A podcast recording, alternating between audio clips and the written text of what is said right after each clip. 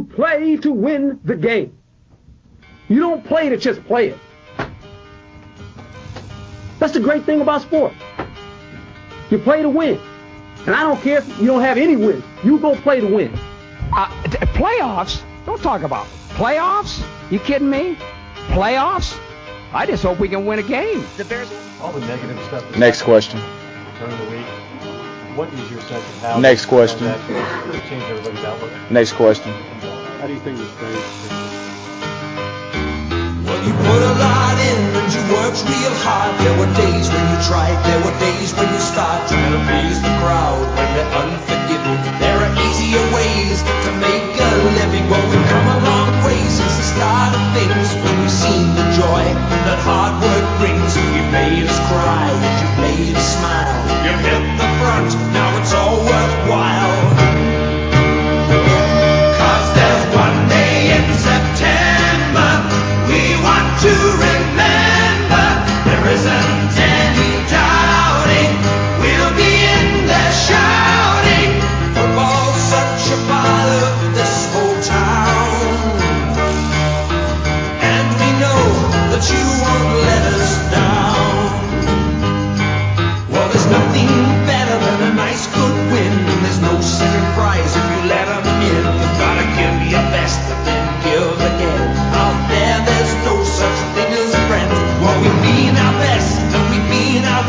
people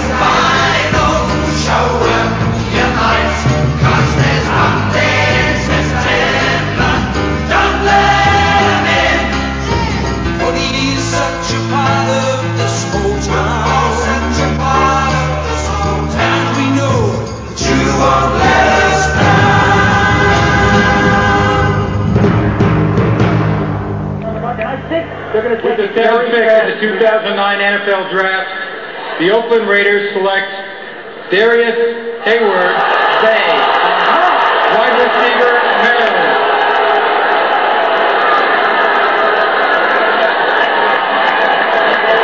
Well, this is a surprise to many.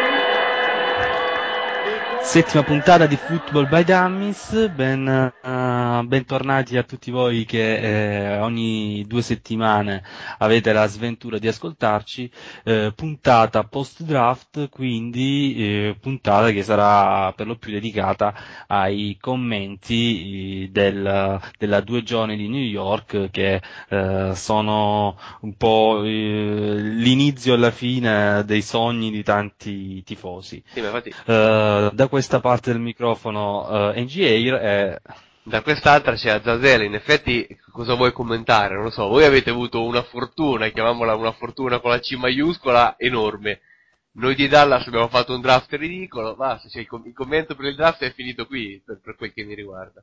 eh, draft ridicolo, dai, ci sarà un motivo di speranza nel vostro draft, dai, abbiamo- qualcosa di buono. Avevo fatto 7 scelte, no, anche di più, eh, non so, 11 scelte, 12 scelte, di cui forse l'80% dedicate allo special team. Quindi questo penso che sia il commento eh, più azzeccato sul, sul draft dei Cowboys. Eh, gli special teams sono il 30% di una squadra, quindi avete sistemato il 30% di una squadra potenzialmente.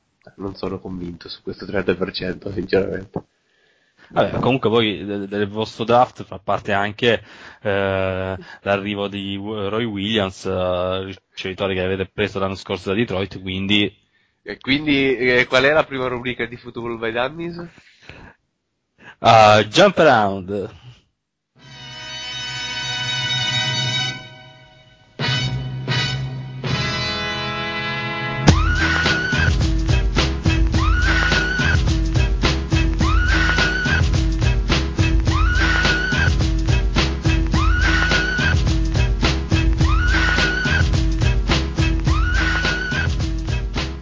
Ok, allora, jump around, eh, diciamo, facciamo prima una breve carrellata delle notizie di questi ultimi giorni. eh, come ogni buona off-season non può mancare la telenovelas Brett Favre. Eh, si era eh, ritirato l'anno scorso, è tornato per giocare con i Jets, eh, ha terminato in maniera infausta l'anno, si è fatto male al braccio, si è, si è ritirato definitivamente, adesso forse ritorna. Non ce ne libereremo mai praticamente.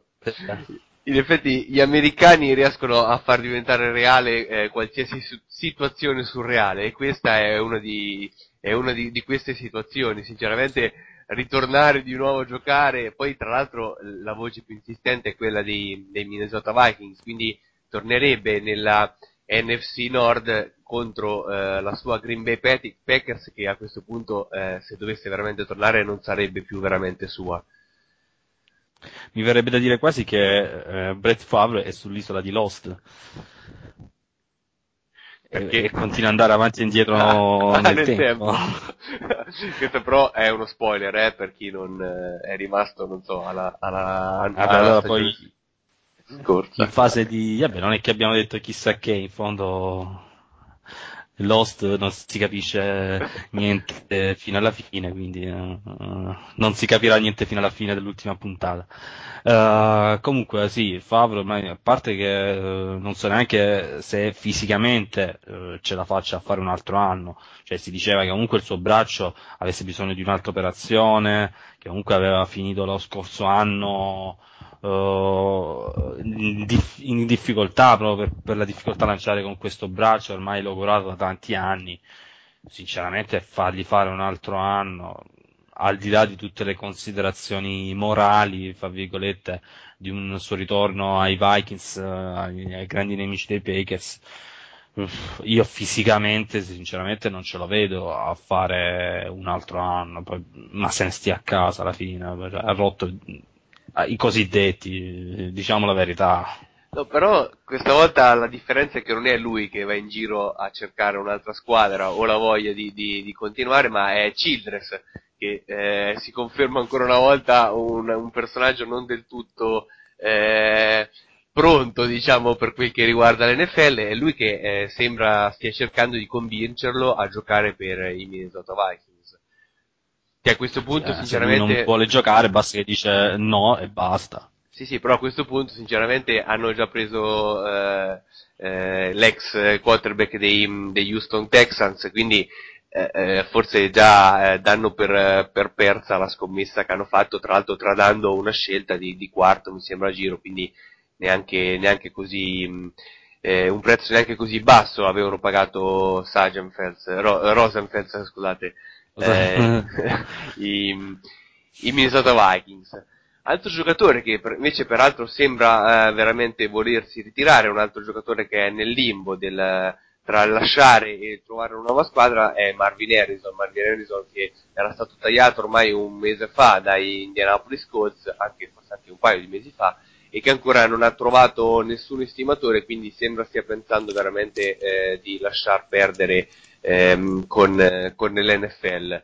Ai Colts, peraltro, eh, notizia, ehm, una notizia di, di- di poco fa, eh, è la, mh, il ritiro, un, un altro possibile ritiro, quello di, di Tom Moore, l'offensive coordin- coordinator de- della squadra dell'Indiana, che peraltro comunque sarebbe un'assenza pesante questa, ma eh, già c'è chi ha commentato il fatto che in effetti ormai eh, sono un paio d'anni che il vero offensive coordinator dei, dei, dei Indianapolis Colts è Peyton Manning, quindi sarebbe un'assenza non Infatti io così... sinceramente, sinceramente non sapevo neanche che avessero un offensive coordinator i Colts, cioè lo, lo scopro adesso che l'hai detto tu. e quindi sarebbe un'assenza che non, non peserebbe poi più di tanto, no? Da questo punto di vista. Ma no, alla fine eh, Tom Moore eh, sinceramente non, non so neanche che, che cosa faccia. Alla fine cioè, sembra che tutti i giochi li decida Peyton Manning, è lui che secondo me era lui anche che decideva il gameplay eh, della, della partita. Eh, sinceramente non la vedrei una grossa perdita per, eh, per i Colts. Mm, alla fine cambierebbe ben poco. Penso che comunque un qual- qualsiasi dei suoi assistenti lo potrebbe sostituire, tanto alla fine quello che chiama i giochi è sempre eh, Peyton Manning.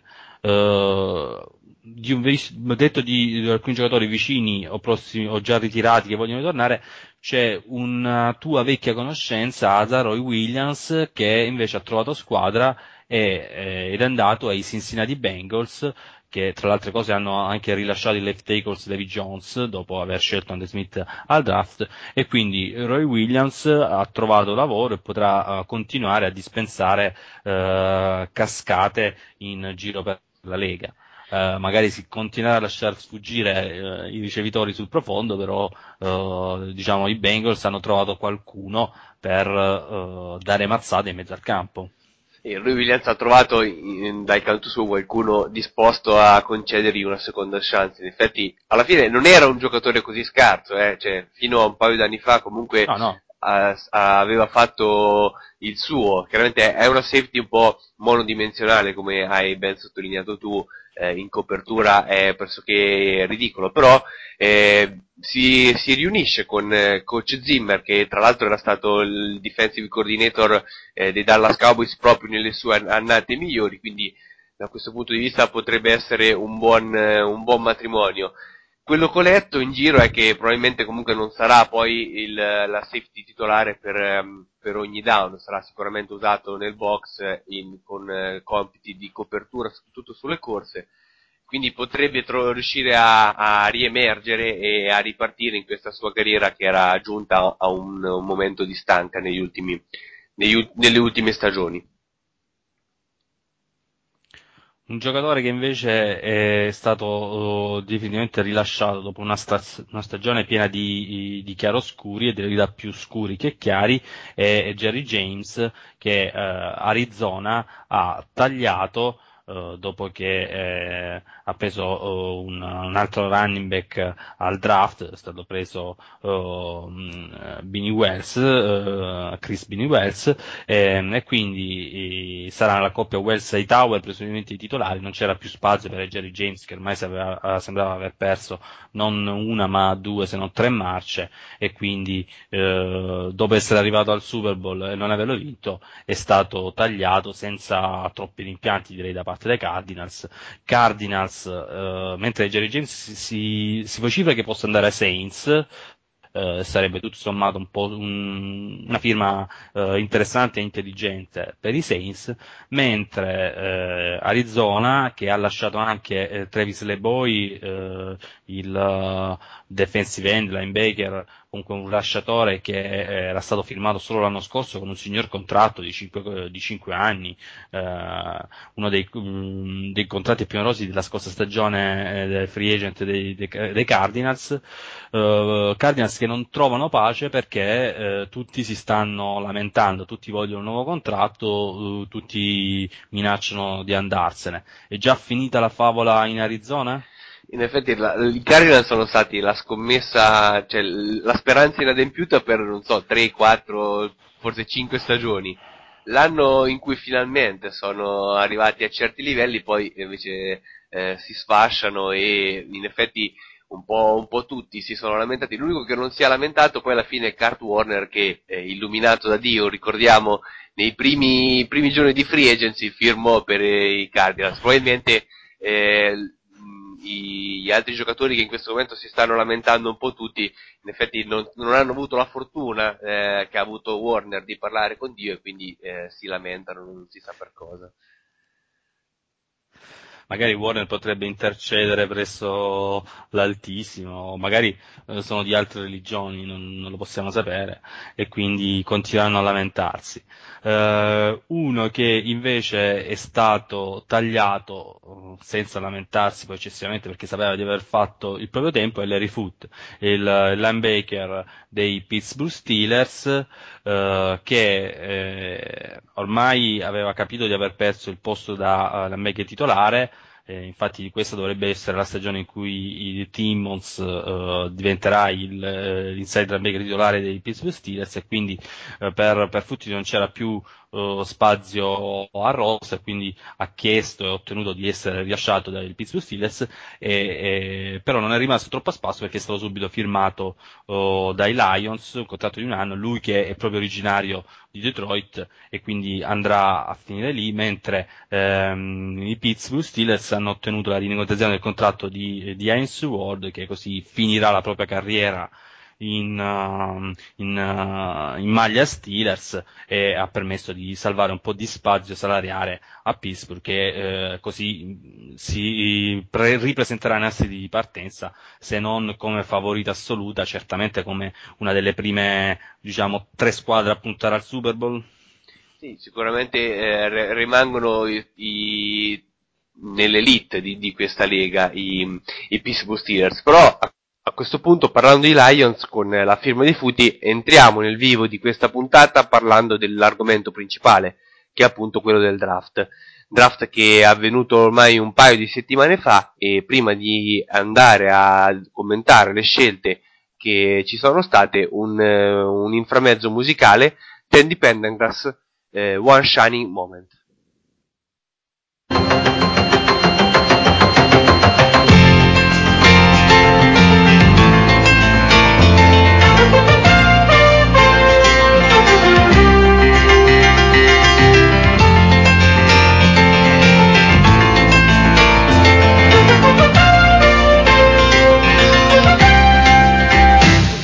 Is tipped. There you are. Running for your life. You're a shooting star. All those years, no one knows just how you work. But now it shows that one shining moment you reached deep inside. In one shining moment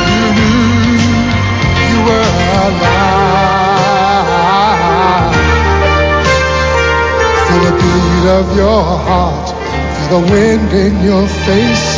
It's more than a contest, it's more than a race.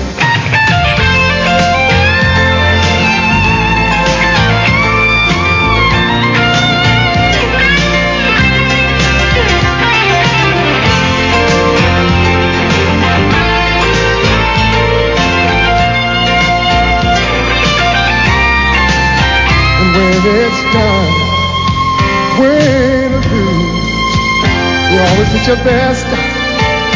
Cause inside you knew that one shining moment you reached for the sky.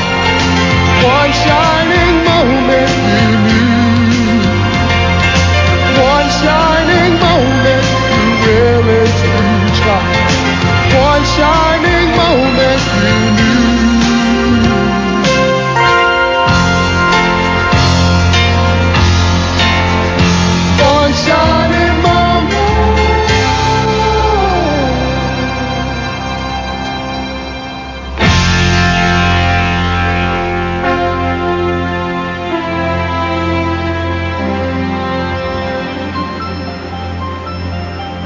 parliamo di draft che si è svolto il 25 e il 26 aprile e si è aperto eh, con, eh, con la scelta di, di Matthew Stafford, una scelta che era stata anticipata nelle ah non ore hanno preso precedenti. un, ra- un ricevitore?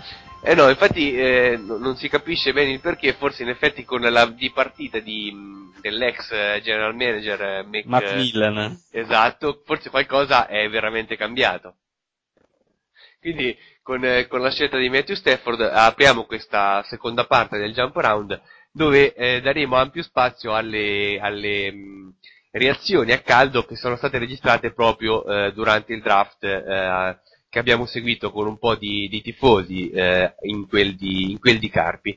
E quindi il primo ad intervenire è proprio Assioma che eh, sentiremo eh, prende veramente bene la scelta, la scelta di Stafford. Assioma, Assioma, Assioma, perché Stafford? Stafford eh, perché era il need per Detroit necessario. Ma non era meglio Sanchez? Probabilmente Sanchez è un prospetto superiore, ma vediamo come, come andranno in NFL. Quindi l'anno prossimo uno ne vincete, sì. Ma anche 5. In effetti eh, lui dice che eh, Sanchez poteva essere un, un, prospetto migliore rispetto a Stafford, non so quanto eh, sia sincero o quanto sia ironico. Quel che è certo che questa scelta era, non era neanche quotata a un certo punto della, del pre-draft. No, no, infatti sembrava la scelta più logica per, per, i Lions, che comunque già si erano espressi favorevolmente a proposito eh, di Matthew Stafford. Ricordiamo poi eh, la, eh, la, maledizione del, eh, dell'ultimo quarterback eh, andato al Pro Bowl per i Lions, che eh, dopo di lui non, non c'era più andato nessuno e, e, e Stafford proviene proprio dalla stessa high school Uh, di questo quadro perché adesso non ricordo assolutamente il nome e, e, quindi i Lions hanno deciso di affidarsi a Matthew Stafford uh, anche magari forse non partirà titolare dal primo giorno perché sembra che Cal Pepper è in forma, però eh, sicuramente dopo massimo un anno di, eh, di apprendistato eh, sarà lui che avrà eh, in mano le, le, chiavi di questa squadra e personalmente mi auguro che faccia bene perché i Lions sin dai tempi di Barry Sanders sono, sono una squadra che, eh, che ho a cuore. Eh, hanno anche cambiato, fatto un piccolo restyling di dialoghi, quindi eh, speriamo che Assioma eh, possa trovare gioie, se non questa stagione nelle prossime. Il draft poi è continuato con le scelte dei Rams, dei Chiefs e dei Seahawks, eh, peraltro quella dei Chiefs eh, di cui non abbiamo tifosi, eh, stranamente, però era, è stata forse la scelta più, più bizzarra, eh, quella di prendere al, al terzo, al, ter- al, terzo pick assoluto eh, Tyson Jackson, che in effetti è salito in maniera eh, sproporzionata nelle ultime ore di, di, attesa verso il draft. Tu te l'aspettavi? In effetti c'era stato un mock che lo dava come, tre, come terzo alla fine, però... Sì, sì, infatti negli, negli ultimi due giorni, se non sbaglio, uh, veniva data sic- per, quasi per sicura la scelta di Tyson Jackson ai Chiefs. Uh, non lo so, sinceramente io non, non sono troppo esperto di, di, football di college e quindi non so se, se la scelta è quella giusta. Di sicuro uh, per ricostruire Scott Pioli ha iniziato uh, a ricostruire dalla, dalla, difesa. Ricordiamo che l'anno scorso hanno preso l'altro defensive tackle, Dorsey, eh, che quindi diciamo che hanno una linea uh, difensiva uh, giovane e in prospettiva che uh, gli può dare molte soddisfazioni.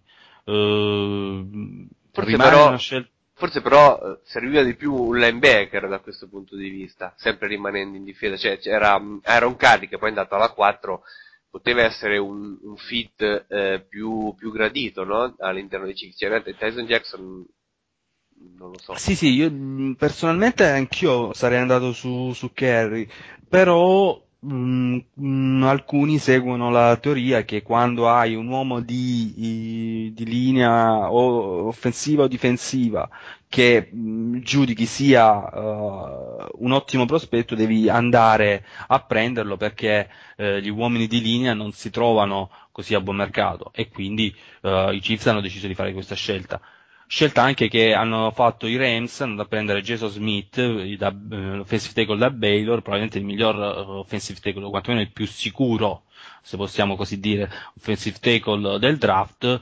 nonostante che qualcuno aveva messo in giro delle voci che i Rams potessero, essere, potessero prendere Sanchez. Sbaglio? Sì, c'erano state delle voci eh, in, proprio nei, negli ultimi minuti del draft che erano arrivate sino al, ai tifosi dei Rams di questa fantomatica scelta di Mark Sanchez che poi invece eh, è andato eh, alla, alla 5.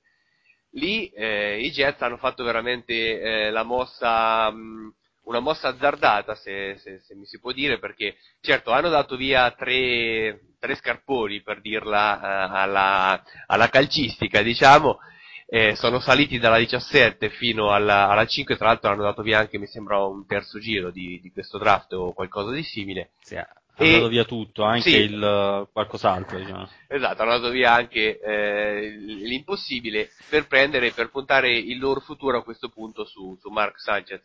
La scelta di un quarterback dei Jets non è per nulla una scelta ehm, eh, a sorpresa, diciamo comunque. Sì, perché comunque loro a livello di quarterback non avevano veramente nessuno a lanciare fino a questo punto. Quindi Sanchez probabilmente sarà anche il titolare sin da- dalla week 1 potrebbe essere addirittura.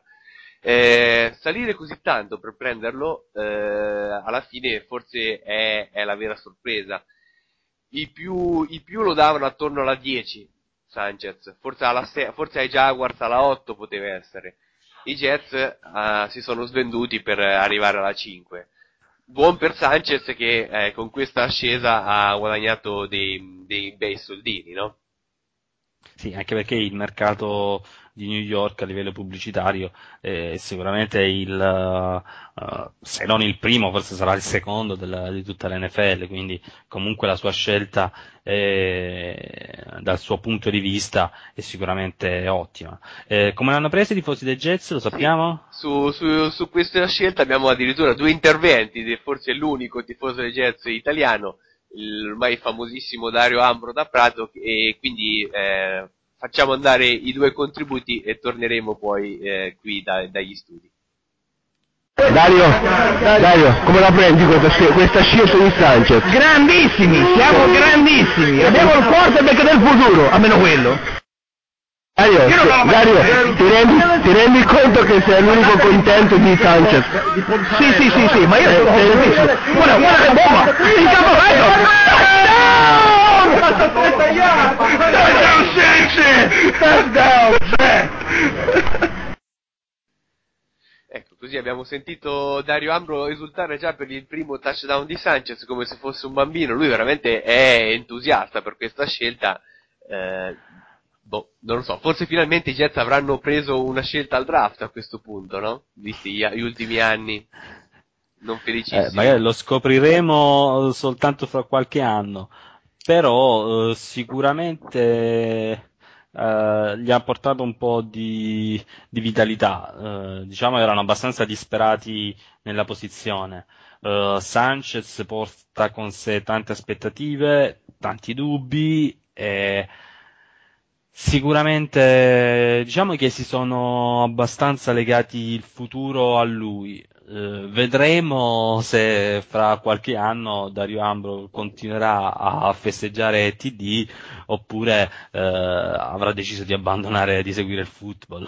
Certo che comunque, eh, prima di passare oltre, dico sempre riguardo ai Jets, a questo punto, a un anno di distanza, la scelta di Favre, di puntare un anno su Favre, è ancora più una scelta sbagliata, cioè loro praticamente hanno buttato via un anno, perché a questo punto sono stati costretti a investire tutto quello che avevano per un quarterback rookie, e soprattutto si trovano una squadra che per il resto comunque c'è, o- oltre ad avere un quarterback rookie, non hanno neanche più ricevitori, perché Colza se n'è andato, Cocceri comunque non sarà mai forse un primo ricevitore, quindi è una squadra tutta da reinventare ed hanno perso un anno. Sì, eh, diciamo che eh, il GM dei Jets doveva far dimenticare le eh, vaccate fatte l'anno scorso, perché alla fine dei conti sono derivate vaccate, non sono neanche arrivati a playoff, quindi eh, si doveva cercare per forza di salvare il lavoro e quindi ha deciso di puntare tutto su, su Sanchez. Eh, vediamo se, se gli andrà bene. A questo punto poi arrivavano i Bengals, i Bengals sono andati su Andre Smith, un altro giocatore un po' particolare, problematico, eh, in effetti però se guardiamo al di là della testa disabitata e delle sue condizioni non, eh, non propriamente perfette con cui si è rappresentato, è, eh, resta comunque forse il miglior tackle eh, di, di questo draft, quindi è una scommessa che alla fine ci poteva anche stare al, al numero 6 per, ehm, per i Bengals.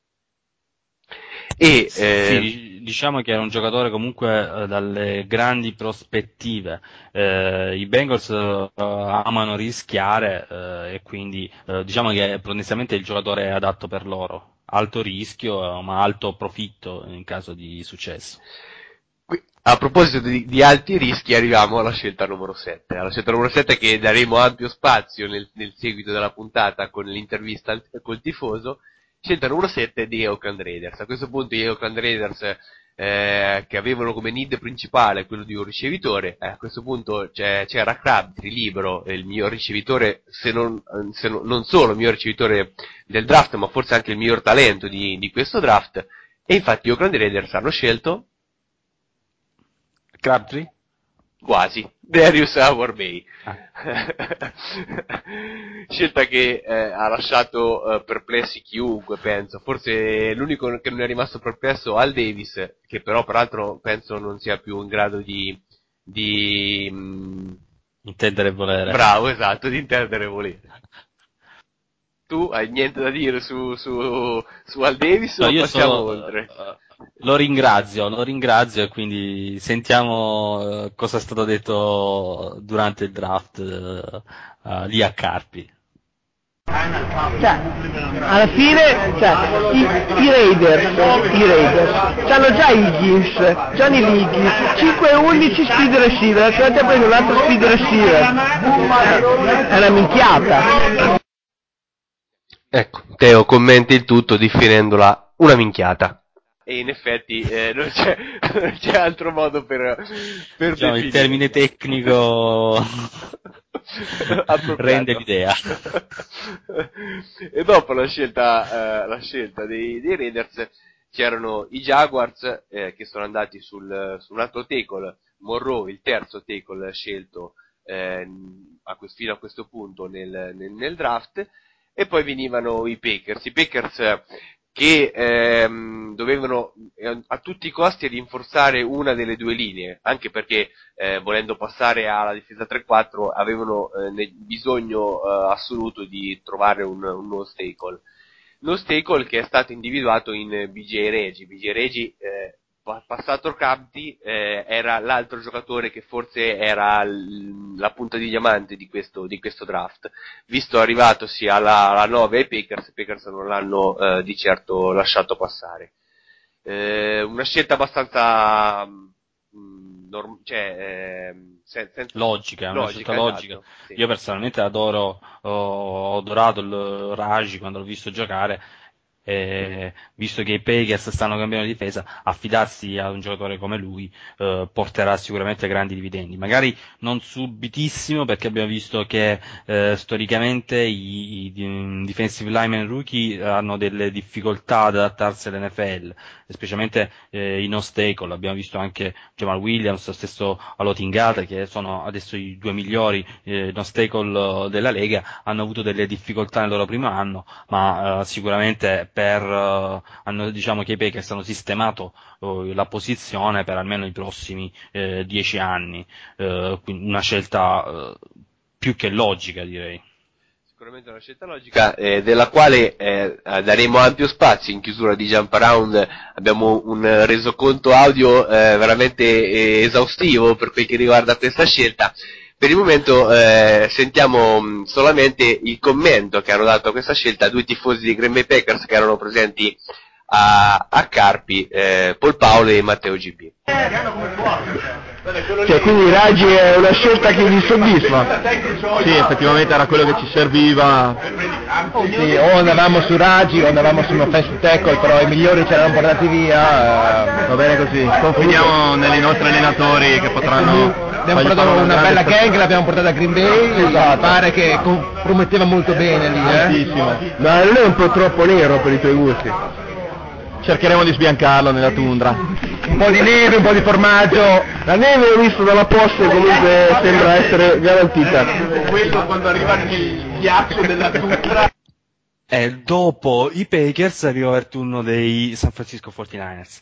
Eh, dai resoconto che ci ha fatto un altro dei protagonisti di, di, di Football Dummies, Kerouac, che era, eh, che era proprio a San Francisco il giorno del draft, eh, il, quando è arrivato il momento oh, della scelta dei 49ers, eh, il nome che ci si aspettava era soltanto uno e si ringraziava continuamente al Davis per il regalo fatto e quando il commissioner ha pronunciato il nome di Michael Crabtree si è avuta l'ufficialità della scelta di Crabtree e eh, si è avuto un vero e proprio boato nei bar che seguivano il draft pieni di tifosi dei 49ers perché finalmente si potrebbe dire i, i 49ers hanno trovato eh, potenzialmente l'erede di eh, Jerry Rice, di Terrell Owens, eh, di tutti i grandi ricevitori che hanno avuto i 49ers e eh, in cerca di un playmakers adesso i 49ers hanno probabilmente uno del, dei migliori eh, gruppi di giovani ricevitori eh, della Lega.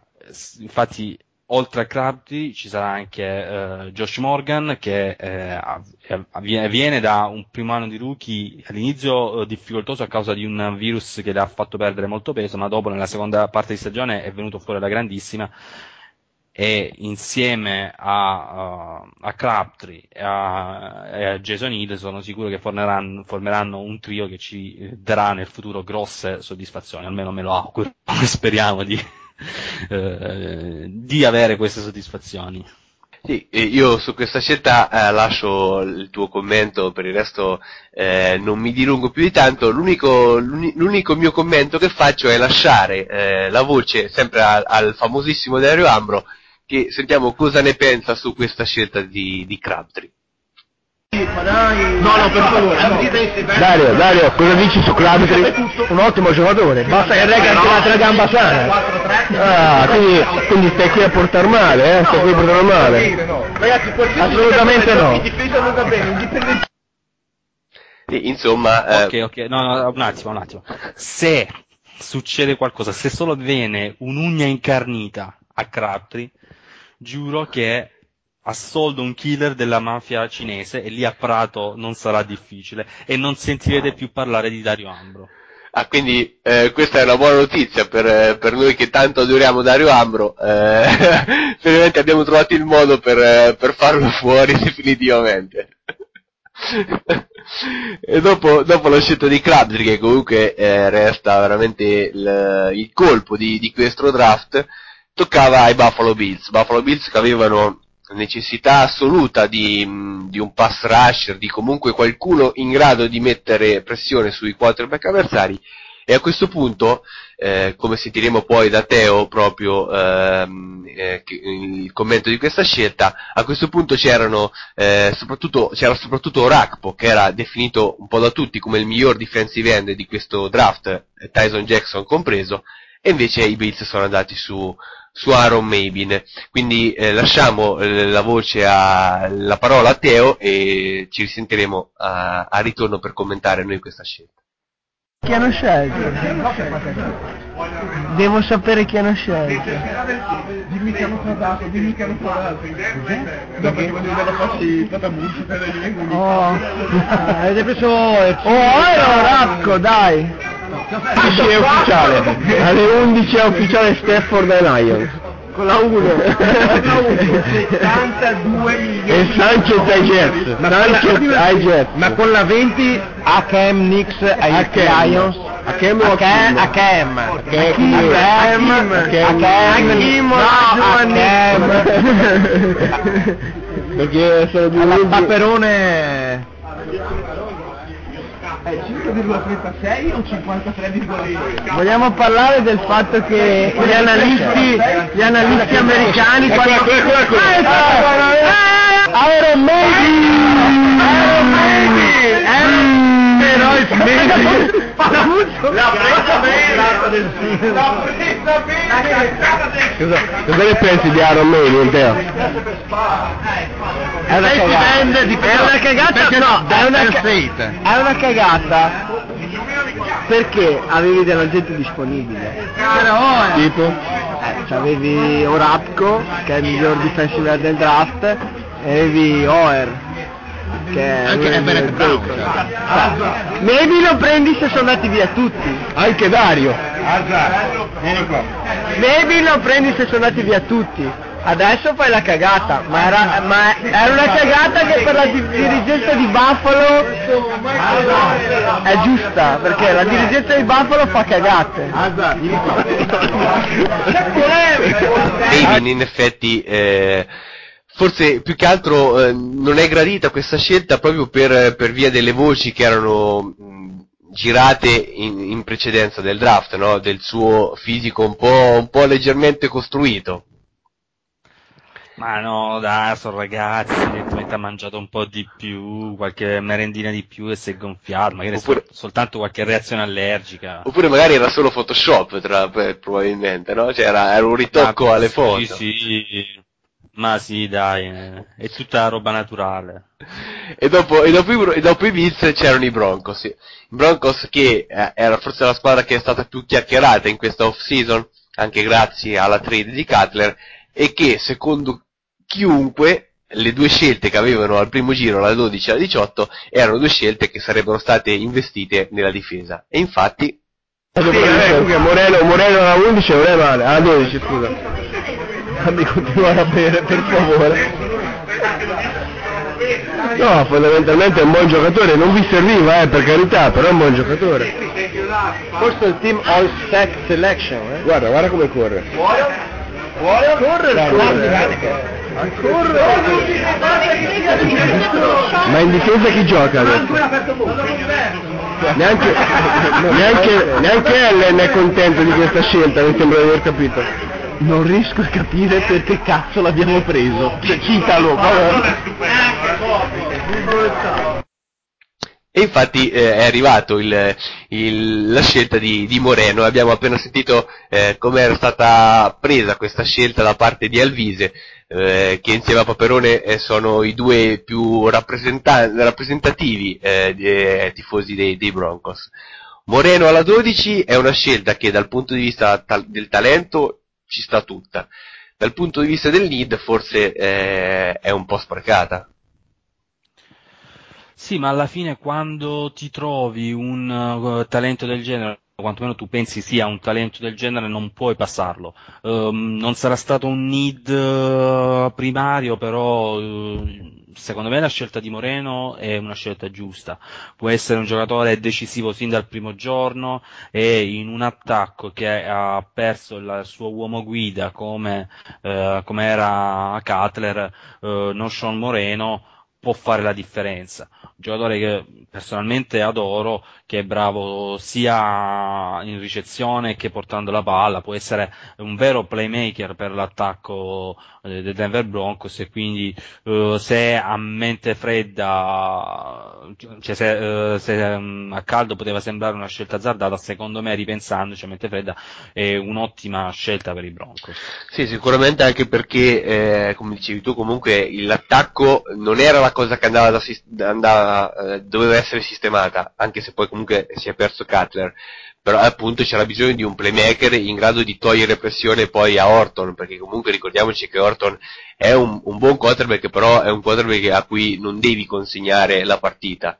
E quindi un- la scelta di un running back a questo punto, che tra l'altro come dici tu comunque è un ottimo giocatore, poteva essere ehm, una scelta pi- piuttosto logica. Come è stata sc- la, eh, logica la scelta a questo punto dei, dei Redskins, che vistesi arrivare eh, il miglior defensive end del draft, non l'hanno di certo eh, fatto passare, l'hanno scelto e eh, tra l'altro anche tra l'incredulità dei, dei tifosi dei, dei Redskins, di cui abbiamo eh, un, l'ennesimo ehm, eh, contributo audio, sentiamo appunto Pankish come ha preso la scelta di questo Orakpo o Orlando, sentiamo bene eh, cos- come l'ha commentata.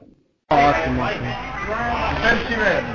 Brian Orlando. No, Ora- Orakpo. Bene, i Washington Redskins hanno scelto Orlando. Piace Orlando. Boia. Orak, Brian Orakpo. È un texano però, eh. Io count texano, mi sta un po' sui coglioni. è un texano. Eh, C'è un po' di odio verso questo stato. Però, vabbè, come end ha fatto bene. Sì, in effetti Punkish eh, non sembrava proprio al 100% in queste, in queste dichiarazioni, Eh, eh, non ha preso bene, eh, l'unica cosa che ha pesato su, su questo Rakpo che non conosceva il fatto che fosse texano, io capisco eh, per un tifoso di Washington eh, non è sempre un- un'ottima cosa questa, questa provenienza, di certo comunque era la scelta più logica e va a, a, a occupare un need, che è quello del defensive end che avevano i Redskins.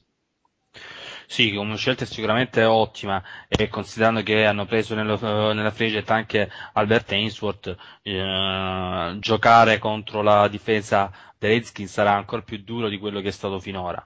Eh, tu parli di need, ma eh, a un certo punto sembrava che il need per i Redskins in questo draft fosse il quarterback, viste tutte le, eh, le voci che si susseguivano. Di certo quello che non l'ha presa bene è Campbell, che non so, ormai sembra quasi che lo stessero sbolognando alla prima squadra che trovavano. Il, Camp- il Campbell verrà, dovrà essere ricostruito perché in effetti in pre, pre-draft c'erano state voci di trade verso chiunque, proprio chi- ma più chiunque proprio, pur di sbolognarselo e pur di do- poter investire poi la 13 su un eh, Sanchez o su un Freeman.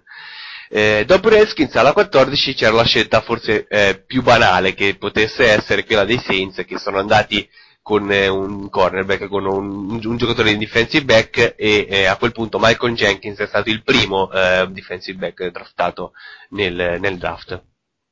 Sì, probabilmente questa è stata la scelta che hanno preso tutti i mock draft. Sì, questa è proprio, anche, anche Modano l'ha presa questa.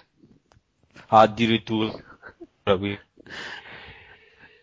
Era come un 1 in eh, schedina in eh, Juventus Lecce. Eh. Oh, scusa, ho sbagliato. Ecco, dopo i Saints c'erano i Texans, giusto? E quindi, e quindi Brian Cushing, un linebacker che eh, andrà a far eh, coppia, diciamo, con DeMeco Ryans ai, ai Houston Texans e un, playmaker- un, un linebacker che ehm, eh, ave- ha fatto la stessa dieta di, di Mabin, quindi questo- da questo punto di vista siamo, siamo tranquilli. Sì, anche lui ha usato Photoshop. eh, diciamo è un, è un giocatore molto interessante. La difesa dei Texans eh, eh, inizia davvero a far paura. Mario Williams, eh, il nigeriano, il baby nigeriano al centro, Mako Ryans, Cashin. Alla fine il vero buco che hanno rimane comunque sempre la secondaria e bisognerà vedere se eh, quest'anno l'avranno sistemata. Eh, dopo è stato un, al- un turno di un altro ibrido fra defensive end eh, e Sala Baker. Eh, I Chargers infatti hanno preso Larry English. Eh, la scelta che non è stata presa proprio eh, benissimo dai tifosi, ma soprattutto qualcuno, mol- più di qualcuno, giudica il fatto che Larry English sia stato preso eh, più avanti di quello che non meritasse. I Chargers in effetti erano, se i Saints erano i, i più facili da pronosticare con un cornerback, i Chargers erano quelli più difficili perché in effetti non avevano particolari eh, buchi, need da, da, da dover per forza colmare, sono andati forse su, dovevano andare quindi sul miglior giocatore disponibile e sono andati su questo Larry English che non era dato poi così, così altissimo. Dopo i Chargers eh, toccava ai Browns che erano scesi dai Jets e sono continuati a scendere e, è- e continueranno poi andando giù ancora a scendere. Sono saliti al loro posto i Buccaneers che sono saliti di un paio di, di po- di posizioni se non, se non erro per andare sul, sul quarterback.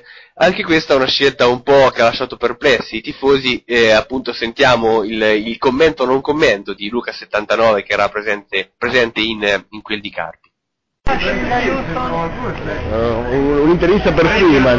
No, non rilascio, no, Luca 79 non rilascia, non rilascia commenti. No comment. No, l'ha, pre- l'ha presa bene. Pensa se ci fosse il draft del calcio italiano. eh. Il no comment è abbastanza emblematico, diciamo, no? Sì, sì, anche se andrò controcorrente, ma io tutto sommato mi aspettavo che i Buccaneers prendessero un quarterback al primo giro e sicuramente Freeman era quello che eh, più facilmente sarebbe loro rimasto. Eh, il giocatore viene detto comunque un giocatore di talento, sicuramente avrà bisogno di, di un po' di tempo. Eh, non so se i Buccaneers hanno questo tempo. I Buccaneers, in effetti, cioè, p- poteva starci come scelta il quarterback a livello di, diciamo, di, di talento e a livello di, di investimento per il futuro.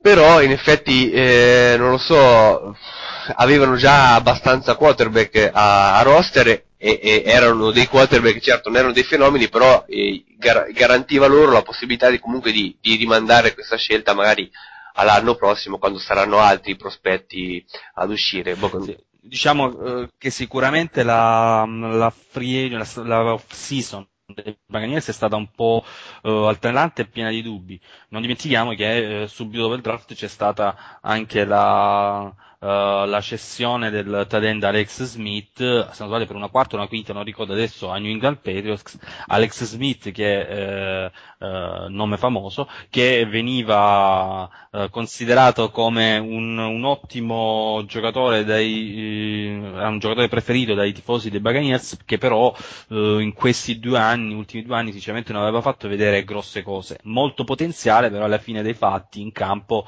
non era quel, il giocatore che notavi più spesso.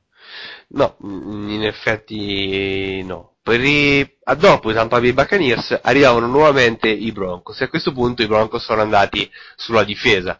Si sono rinforzati, hanno preso un, un fondamentalmente un ibrido anche qui tra un D e un LB, comunque eh, vista la volontà di passare una 3-4 eh, questa era una scelta che eh, eh, mol- molto più che logica hanno preso Robert Ayers eh, linebacker da, da Tennessee e eh, riferimento a questo eh, abbiamo il- un- il commento di, ehm, di Alvise prima su il, modo di agire del suo nuovo head coach e poi eh, sulla scelta eh, in particolare di, di Ayers.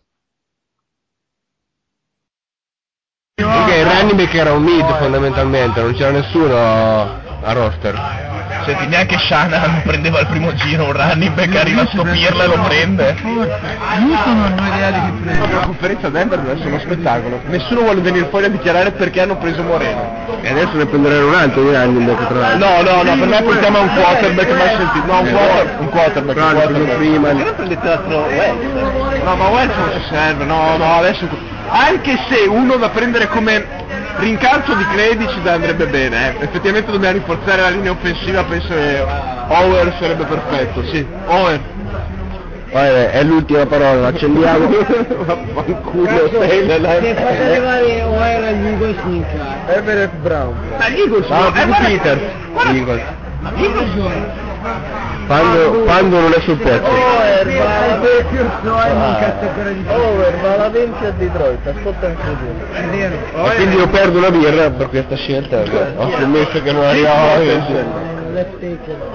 Allora, beh, per adesso in questo momento posso dire che noi ce la giochiamo con Oakland, San Diego e mettiamo anche i Bills come la peggiore scelta del draft. No, i Chiefs sono 3, dai. Eh, da Tyson Jackson alla 3. Anche Eh, eh, i vincitori morali di Detroit, che potrebbero... Beh no, aspetta, anche i Browns, i Browns mi, mi convincono anche molto perché dalla quinta alla diciannove Continueranno a scendere. 19. Un offensive tackle. Sembrava la tipica come la... Quindi sto cazzo di cose che mi rompe i coglioni. Evan Britton allora? O Michael Ower? Oh, errore. Loro... Per me Jessica Alba, vogliamo mettere Eh, grande. dobbiamo rinforzare il il leader, sì. Eh, non so, la è dichiarata. Selection. La faccia di cosa che deve essere un tifoso dei Broncos? Si è bloccato? No, visto. Sì, va bene. No, no. ecco. Prendiamo Barba Papà. Abbiamo preso un altro run. No, è di... L'uomo di linea. Cazzo è Robert Tex, no. Che cazzo è? Ayers, Ayers. End. Vabbè, almeno un difensore, va bene. Ah, un difensore mi va bene.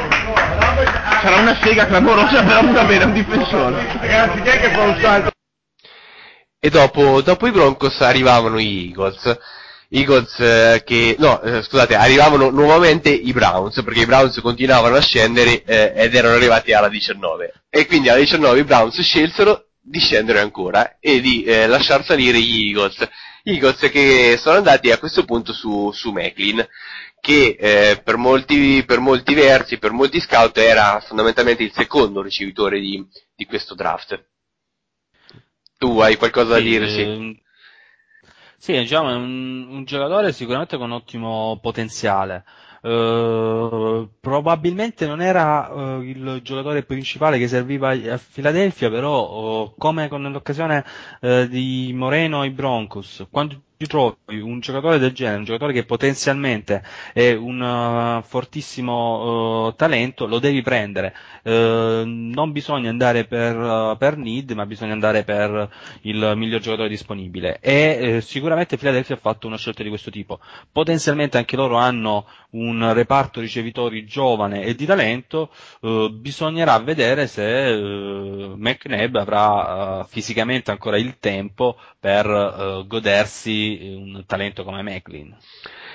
Dopo gli Eagles arrivavano i Lions, Lions che avevano preso questa scelta, come ricordavamo, in apertura apertura di, di, di trasmissione dai Cowboys con la trade per Roy Williams.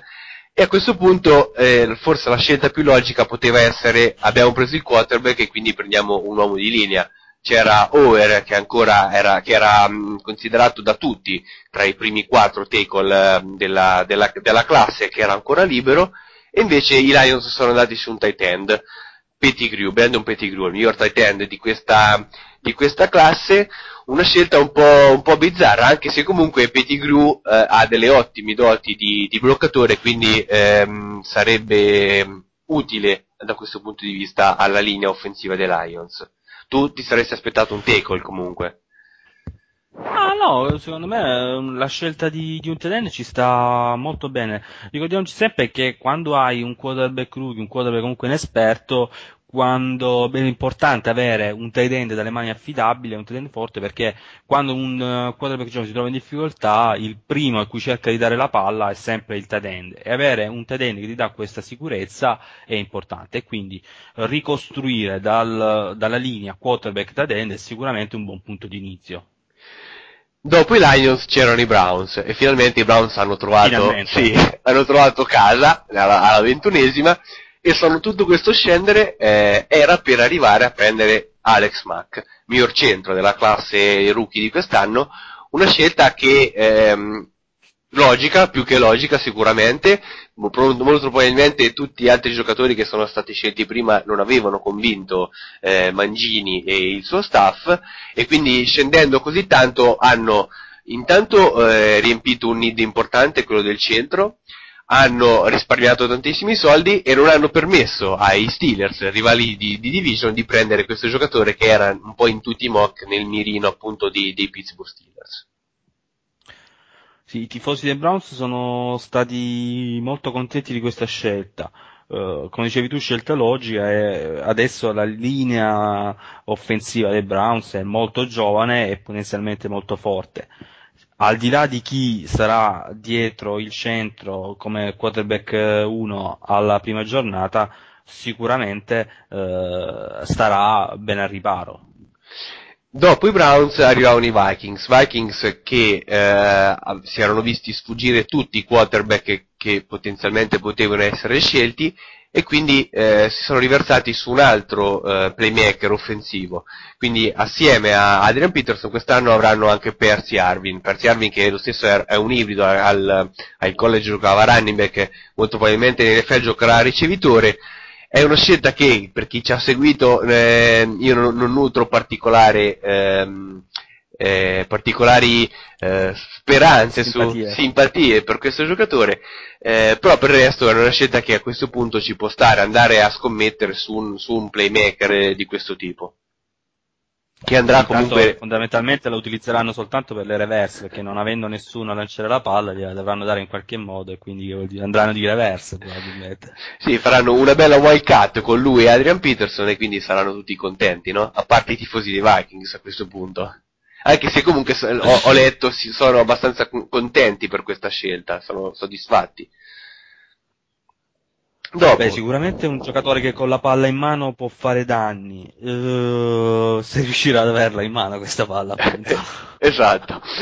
E dopo i Vikings c'erano i Patriots, Patriots che ci hanno insegnato per anni l'arte del- dello scendere, dello scambiare le scelte e in questo draft non sono stati da meno. Non so quante scelte avranno eh, ammucchiato nel- ne- tra i terzi e i quarti giri e quante ne avranno l'anno prossimo e alla ventitresima Sì, hanno... anche se a un certo punto, a un certo punto, a furia di andare indietro, sembrava che avessero dimenticato che c'erano solo sette giri.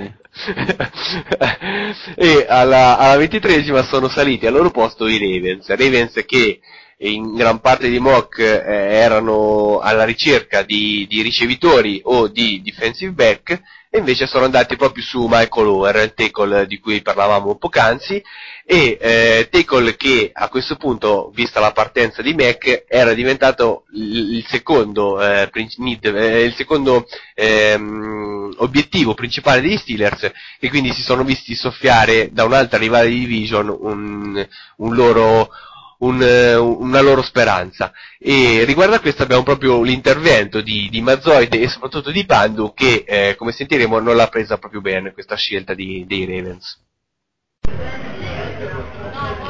Perché siete saliti alla, alla 20? Alla 20? 23. 23. Lo scopriremo tra poco. dopo, dopo possiamo... il culo per delle sette. È un giocatore di basket.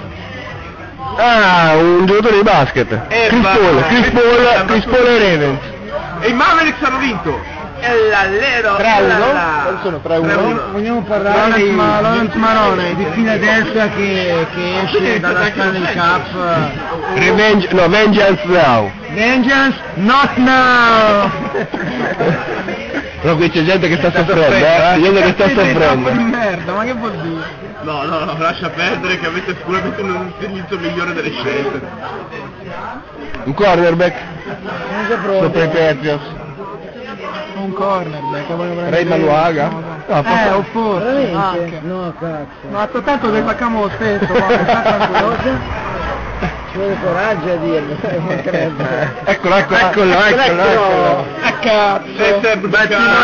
club. Eccolo, eccolo, eccolo qui. Ah, hanno preso il Mel Keeper! Il Biscardi. Il Biscardi. Junior perché eh, Junior. Selection. Michael Ower. No, davvero.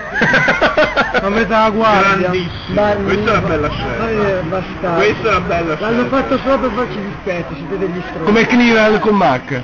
Ma ma Cleveland l'ha fatto veramente alla grande. Bravo, siete delle- dei rivali di merda. Eh, Volevamo, ultimi- ultimi- volevamo. sì. Guardalo che grosso che è. Che stronzi. Comunque è Sei caduto in 5 basso. 309.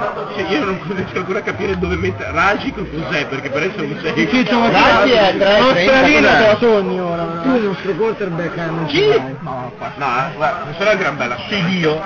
Dio, voi avete Dio a lanciare, no? Beh, Flacco non mi sembra così scarso comunque. Veramente. Quando, quando si ritira. Guardalo, guardalo. Mi piace.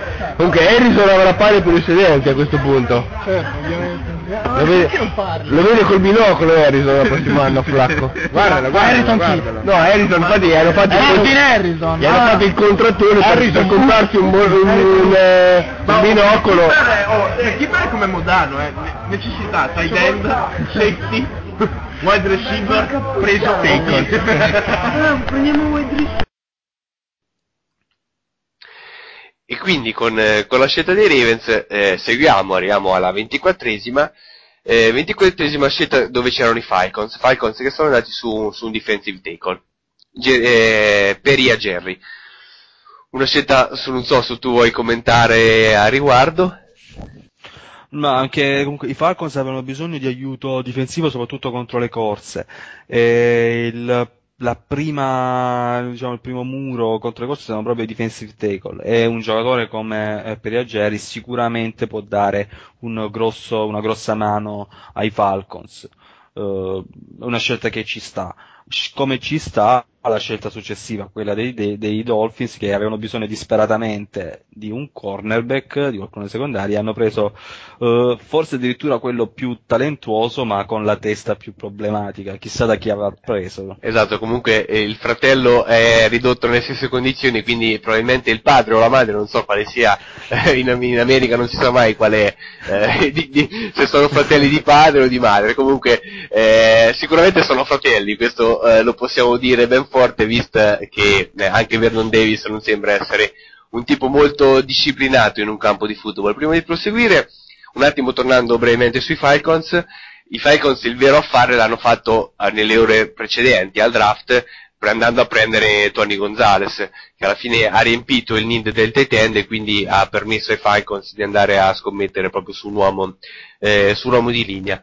Dopo i Dolphins eh, arrivavano i Patriots che anche in questo caso sono scesi, sono usciti dal, dal primo giro e hanno fatto salire i Packers e quindi si sono trovati con due scelte al primo giro, Packers che hanno investito su Clay Matthews, il, il secondo linebacker dei, di Southern California, un linebacker che eh, potrebbe veramente fare la differenza nella difesa dei, dei Packers accanto a, a, a- AJ Hook.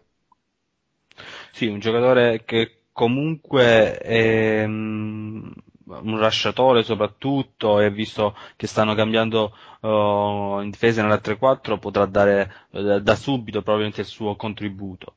Eh, come dicevi tu, i Packers dovevano cos- ricostruire la difesa e eh, con due scelte al primo giro sono andate su due difensori. eh, in una 3-4 la base sono il nose tackle e il rushatore che sono andati a prendere, a prendere, a prendere due giocatori di questo tipo come Raji e Clay Matthews.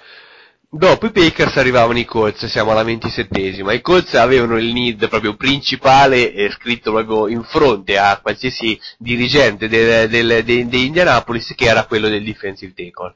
Visti partire BJ Raji, che sicuramente non sarebbe arrivato ai Colts, ma soprattutto eh, per, per Ian Jerry, i Colts a questo punto sono- hanno cambiato totalmente la loro strategia e hanno investito su un running back, Donald Brown da Connecticut un running back che sinceramente è, è andato molto più in alto rispetto a quello che poteva essere ehm, pronosticato anche prima di, di Chris Wells eh, di, di Ohio State e a riguardo di questo running back un po', un po' sconosciuto ai più abbiamo proprio un intervento dei, di Peyton Manning eh, tifoso di Indianapolis Colts che era appunto in, in quel di Carpi Direttamente il quarterback?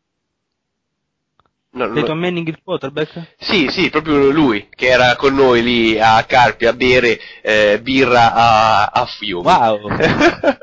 Sentiamo quindi il suo, il suo intervento. Cioè, No, no, ma è da Connecticut. quindi, Quindi West, quindi a dai. Il best. Ma quindi chi cazzo è? Ripeto. Oh, ma poi lo conosci di nome, c'è uscito assieme a un paio di settimane. Aspetta un attimo che leggo, aspetta che mi informo un attimo perché qua. Ma Clay Matthews Ma non dai, scusa? Meglio di Sta lì, sta lì, pagina Beh, prima. dai, era, cominciava ad avere le sembianze del basso, eh. Ha fatto una... Iniziava un po' a sembrare. Vediamo, c'è Wells, Moreno, McCoy, eccolo qua, è il numero 4 secondo me. Vabbè, Moreno è messo al numero 2. Beh, il, per citare testualmente, il chi cazzo è è proprio eh, emblematico, emblematico per quel che riguarda questa, questa scelta. In effetti non era Peyton Manning il quarterback, ma era il Peyton Manning eh, l'utente di, di Play It. E dopo i Colts arrivavano... No, sinceramente, sinceramente io Donald Brown l'ho visto poche volte, però quando l'ho visto mi ha fatto un'ottima impressione. Secondo me è un buonissimo giocatore. Mm, Più che altro questa scelta fa capire che, i- che i Colts eh, nutrono qualche dubbio sulla tenuta fisica di Addai. Sì, è più che altro è una bocciatura per, per Dai, sinceramente, un running back al, al Io se non una bocciatura comunque gli hanno messo di fianco un punto interrogativo. Ok, e dopo eh, toccava ai Bills. Bills che avevano preso questa scelta dalla trade per, per Peters, l'uomo, il left tackle, andato ai Philadelphia Eagles, e che proprio con questa scelta hanno rinforzato eh, la linea offensiva. È arrivato il secondo centro scelto in questo, in questo draft, Eric, eh, Eric Wood.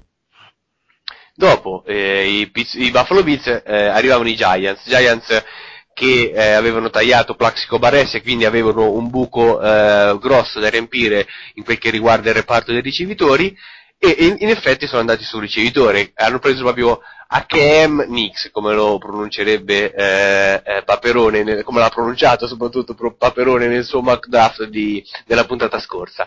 Nix eh, con me sfonda praticamente una porta aperta, è, forse era il mio giocatore preferito in questo draft e si troverà sin da subito però a dover fare eh, i numeri eh, a livello professionistico perché eh, i Giants in effetti non hanno eh, nulla, hanno solo giovani in questa, in questa mh, posizione, quindi probabilmente lui sarà costretto poi a, a giocare sin da subito e a produrre sin da subito. Sì, anche se comunque quando hai un quarterback come il Manny piccolo a lanciare è più facile magari produrre numeri. Diciamo che anche questa era una scelta non quotata, eh, la seconda scelta più facile da parte dei mock draftisti. Non so se Modano l'ha presa, però diciamo Modano- è abbastanza facile. Modano non l'ha presa, l'ha presa Paperone se non sbaglio, adesso non, non sono Ai, sicuro. ai, ai, ai, ai, ai, ai.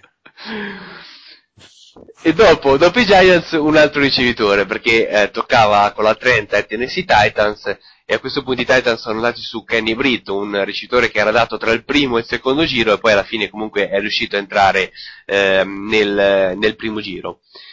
Mm, sinceramente un ricevitore che non ho mai visto giocare, comunque in molti ne parlano abbastanza bene. Diciamo, è l'ennesimo tentativo dei Tennessee Titans di trovare un eh, ricevitore affidabile. E eh, dopo la trentesima mancavano proprio le ultime due, i- le due squadre che si sono contese il Super Bowl. I Cardinals, altra scelta eh, non, eh, non quotata, sono andati su un running back. A quel punto, partito Moreno, eh, si sono dovuti, hanno dovuto puntare su, su Chris Wells. Chiaramente Wells eh, ha tutto per essere un power back, per essere il running back principale di una squadra, il running back da, da tiro di una squadra. Quello che gli manca forse è la salute fisica ed è quello che alla fine l'ha fatto scendere fino alla 31. Sì, infatti credo che magari i Cardinals avrebbero preferito oh, trovare Moreno o se non proprio Donald Brown, però sicuramente non sono caduti affatto male. Uh, Billy Wells ha dimostrato quando è sano di essere un ottimo running back e in un sistema come quello dei Cardinals potrà fare sicuramente bene, avendo anche un cavallo da tiro come Hightower a fargli prendere un po' di fiato. Ultima scelta del primo giro con la quale concludiamo questo lungo ma eh, speriamo eh, più che interessante ed esaustivo jump around è quella di, di Ziggy Wood con i Steelers che tra l'altro non avevano essendo comunque i campioni in carica non avevano need eh, così grossi da, da colmare sono andati su questo defensive tackle ehm, che probabilmente gioca- potrebbe giocare anche da, da defensive end nella, nella 3-4 e a riguardo del quale abbiamo la- il commento eh, eh, di Pandu e di Davide. Sì, fondamentalmente è una squadra che ha confermato 21 giocatori e mezzo, dei 22 titolari è tranquilla, cioè può andare bene qualsiasi scelta, sei contento di Ziggy Wood? È un pick per il futuro, per la depth, per la profondità e poi un futuro starter, probabilmente un futuro pro bowler. E tu Davide cosa, cosa ne pensi? Ma io penso che come umpire e referee eravamo coperti, per cui mi sembra che la scelta sia sufficientemente buona. sì. Sì, in effetti, eh, come dicevamo prima, i need non erano eh, così eh, grossi quelli che avevano i Steelers e soprattutto, come ha, detto, ha ben detto Davide, alla fine eh, a, a livello di referee e di umpire erano abbastanza coperti, quindi sono andati su un defensive tackle. Sì, sì, quando, diciamo che quando vinci il Super Bowl hai meno, guardi con meno interesse al draft, diciamo sei più attento al draft quando hai la prima assoluta. E quindi con questo eh, siamo in chiusura di, di Jump Around. Prima di passare però a Modano, alla sua rubrica, eh, anche questa settimana saremo orfani della rubrica di Palla al Balzo, di Kerouac e Bluto, che comunque torneranno eh, in seguito. Eh, dicevo, prima di passare a Modano, con il quale daremo un altro ampio sguardo a questo draft soprattutto eh, per vedere anche quello che è il resto del draft, non solo il, il primo giro, eh, direi di, di concludere con eh, due, gli ultimi due interventi registrati in quel di Carpi. Il primo è una, un- una predizione, anzi un- una garanzia di assioma riguardo alle vittorie dei, dei Lions. La potremmo dire la garanzioma. la gara ansioma, che, che come sentiremo si sostituirà a Kitra eh, e speriamo che tra l'altro però il risultato... fortuna. Esatto, speriamo che il risultato sia migliore di quello eh, delle, delle garanzie date da, da Kitra. E poi per concludere, in definitiva, la scelta che un po' ha, ha divertito più di tutti eh, chi ha seguito il draft, che è quella di, di BJ Regi, BJ Regi che veramente era in condizioni impresentabili, alla tv stava sudando come, mm, non lo so, un maiale fondamentalmente, e quindi ci saranno questi due o tre minuti di, di commenti su, su quel- sui momenti eh, appena antecedenti alla scelta di, di BJ Regi. Quindi eh, lasciamo eh, la voce a, a questi due interventi e noi ci sentiremo in seguito con, eh, con Modano e poi eh, con l'intervista al tifoso che come abbiamo anticipato in apertura sarà quella eh, di Snake e dei Oakland Raiders. per quello, perché visto che abbiamo delle- dei, dei, dei tackle di merda. Prossimo anno Lions Tu dici che non è- 10-6, Però, allora- 10 vittorie e 6, sconfitte, non inverno. Cioè. 10 vittorie e 6 sconfitte. Sì. Garantito. Hai garantito. Hai garantito. Per gli amici del ghetto. Eccolo qui, sta già risultando. Ufficiale, sono arrivati i soldi, money in the bank, money in the bank. Un bel ragazzo, un bel ragazzo. Notorious BG che a palla dietro. Ora vediamo. No, è un po' Scusa, scusa, scusa. Anche la mamma che ne lacrima gli occhi. La mamma che ne lacrima gli occhi. Festeggiano qui, eh. Anche qui ballano milioni di dollari, Eh, ragazzo. Stai sudando, Raggi, Raggi sta sudando. Teso. È teso, 2 minuti e 55. 85.000 persone in casa sua. Portare i cappellini Ci sono anche-. Ci sono un paio di bianchi. Anche. Verranno seriziati dopo, dopo la scelta. No, poi c'è uno col cappellino con l'etichetta come ce l'ha il Vise poi. Il ragazzo della posta ricorda la mamma quante volte ha salvato il suo figlioccio dalle risse, quindi... Immagina la sua scena come Come Notorious si continua a asciugare la faccia. Tutta bella, tutta bella gente. Bianco è lì che fa da cameriere, no, fa da cameriere. No, c'è la maglia scritto KKK. Dai, sembra che queste uscite poco felici. C'è l'unico bianco. No, ce ne sono altre. eh. State tranquilli. Ma che cazzo Guarda, guarda che Eh, invece, no. non si sente. Adesso arriva terza che se fa per- prendiamo per Michael Fabri. No. E, e Raggi fa no. Perché suda troppo, abbiamo cambiato Intanto vogliamo, vogliamo dire una cosa sulla conciatura di Gruden in versione Biscardi. Voto 3. Voto 3 alla conciatura di Gruden. Dario, Dario, di qualcosa di intelligente. No, non ci riesco. Eh, neanche, questa, neanche, neanche in questa occasione Dario riesce a dire qualcosa di intelligente. Poteva i punti, ma non c'è riuscito. Dario però contento per la scelta di Sanchez, ricordiamolo. Assolutamente sì. Veramente contento Dario.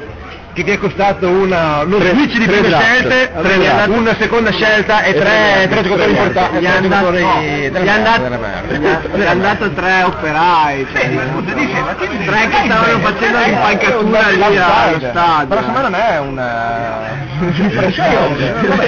Perché sei un fenomeno. Infatti no, è in Oh che Barnetti. Questo è... Questa è la War Room, dei di Packers. Green Bay.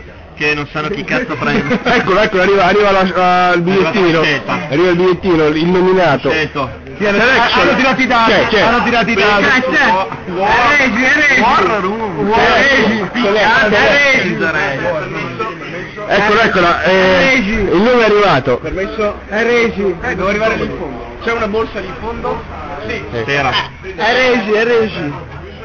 No, è Regi, è Regi. Come. E Regi Eh, però non va tutta... bene, voi computer funziona. È Regi, è Regi e tutta la posta, tutta la Eh, posta. no, no, beh, Sì. Dario si lamenta del- perché a Green Bay i computer funzionano a Carpino. A caso nel Wisconsin funzionano i computer, no a caso. Dario razzista, Dario razzista.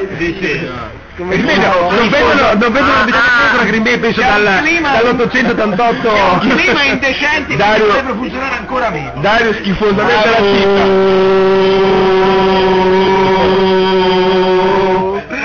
La scelta. Tanto Assioma se la ride perché sì, tanto a Stafford lui non è, che non è un problema con Stafford. pensavo peggio di E i Green Bay Packers scelgono Select Michael Crabtree Vediamo la posta come reagisce. DJ Reggi È già scritto. Attenti. Eh, lui, è lui, Reggi, È lui. La Posse ha svoltato. È ufficiale, la Posse ha svoltato. Hometown da Washington, New Jersey. Questa merda è finita. Stanno già pensando ai dollari che prendono. Ha già, ha già ordinato, ha già... You can see me. Ha già ordinato La Posse sta già pensando ai dollari che prendono. Sì. Sta pensando ai dollari per pagare tutti quelli che Bamba, bamba proprio... Noi siamo i giovani,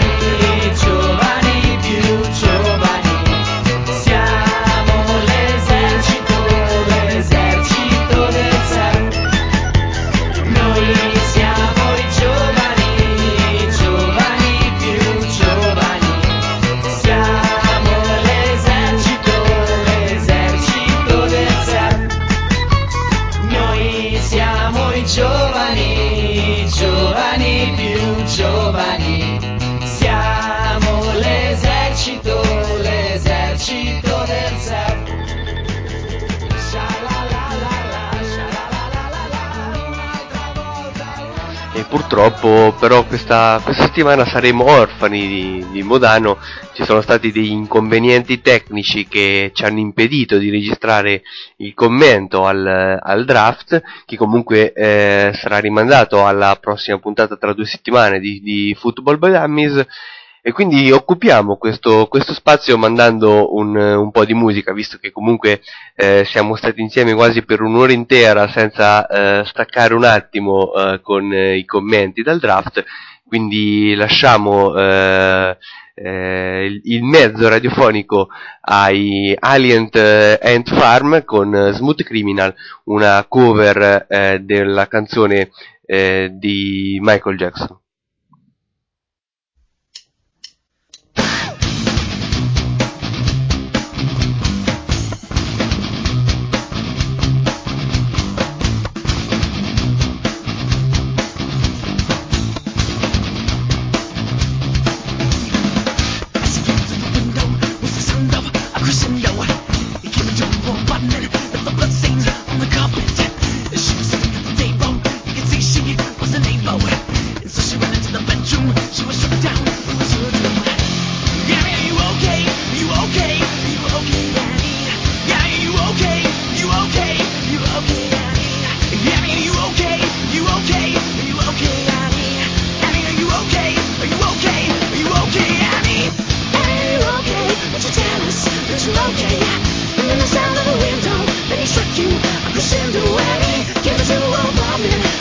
I'm a copy.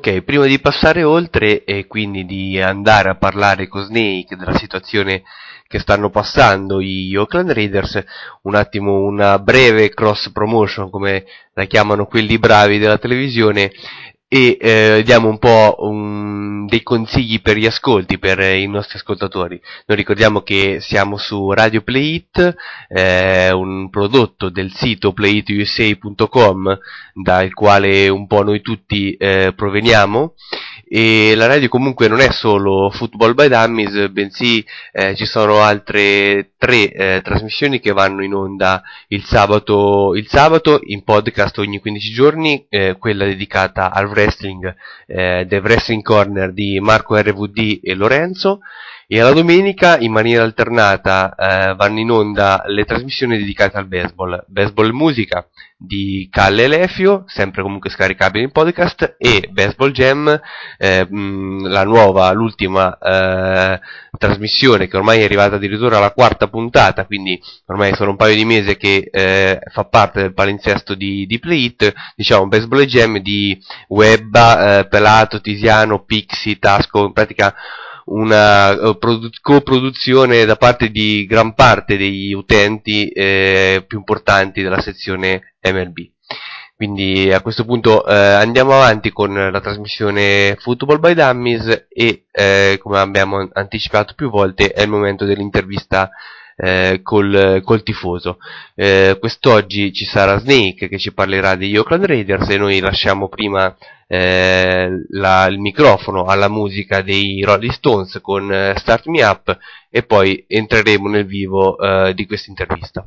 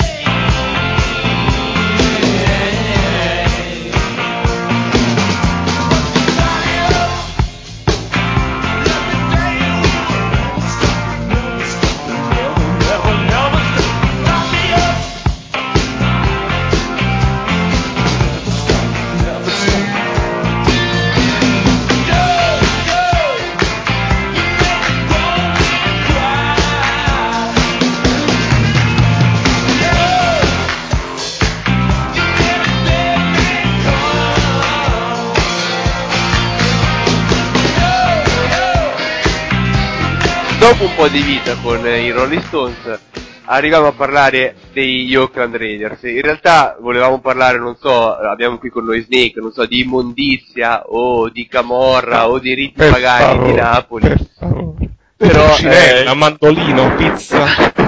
poi, poi le abbiamo dette tutte, no? mancava la Pumarola al GOP e per il resto erano, eh, le avevamo dette tutte. Però quindi noi ci limiteremo a parlare di Raiders, vero Snake? Sì, sì, eh, all- almeno, insomma, visto che non c'è niente, niente di meglio di cui parlare, insomma.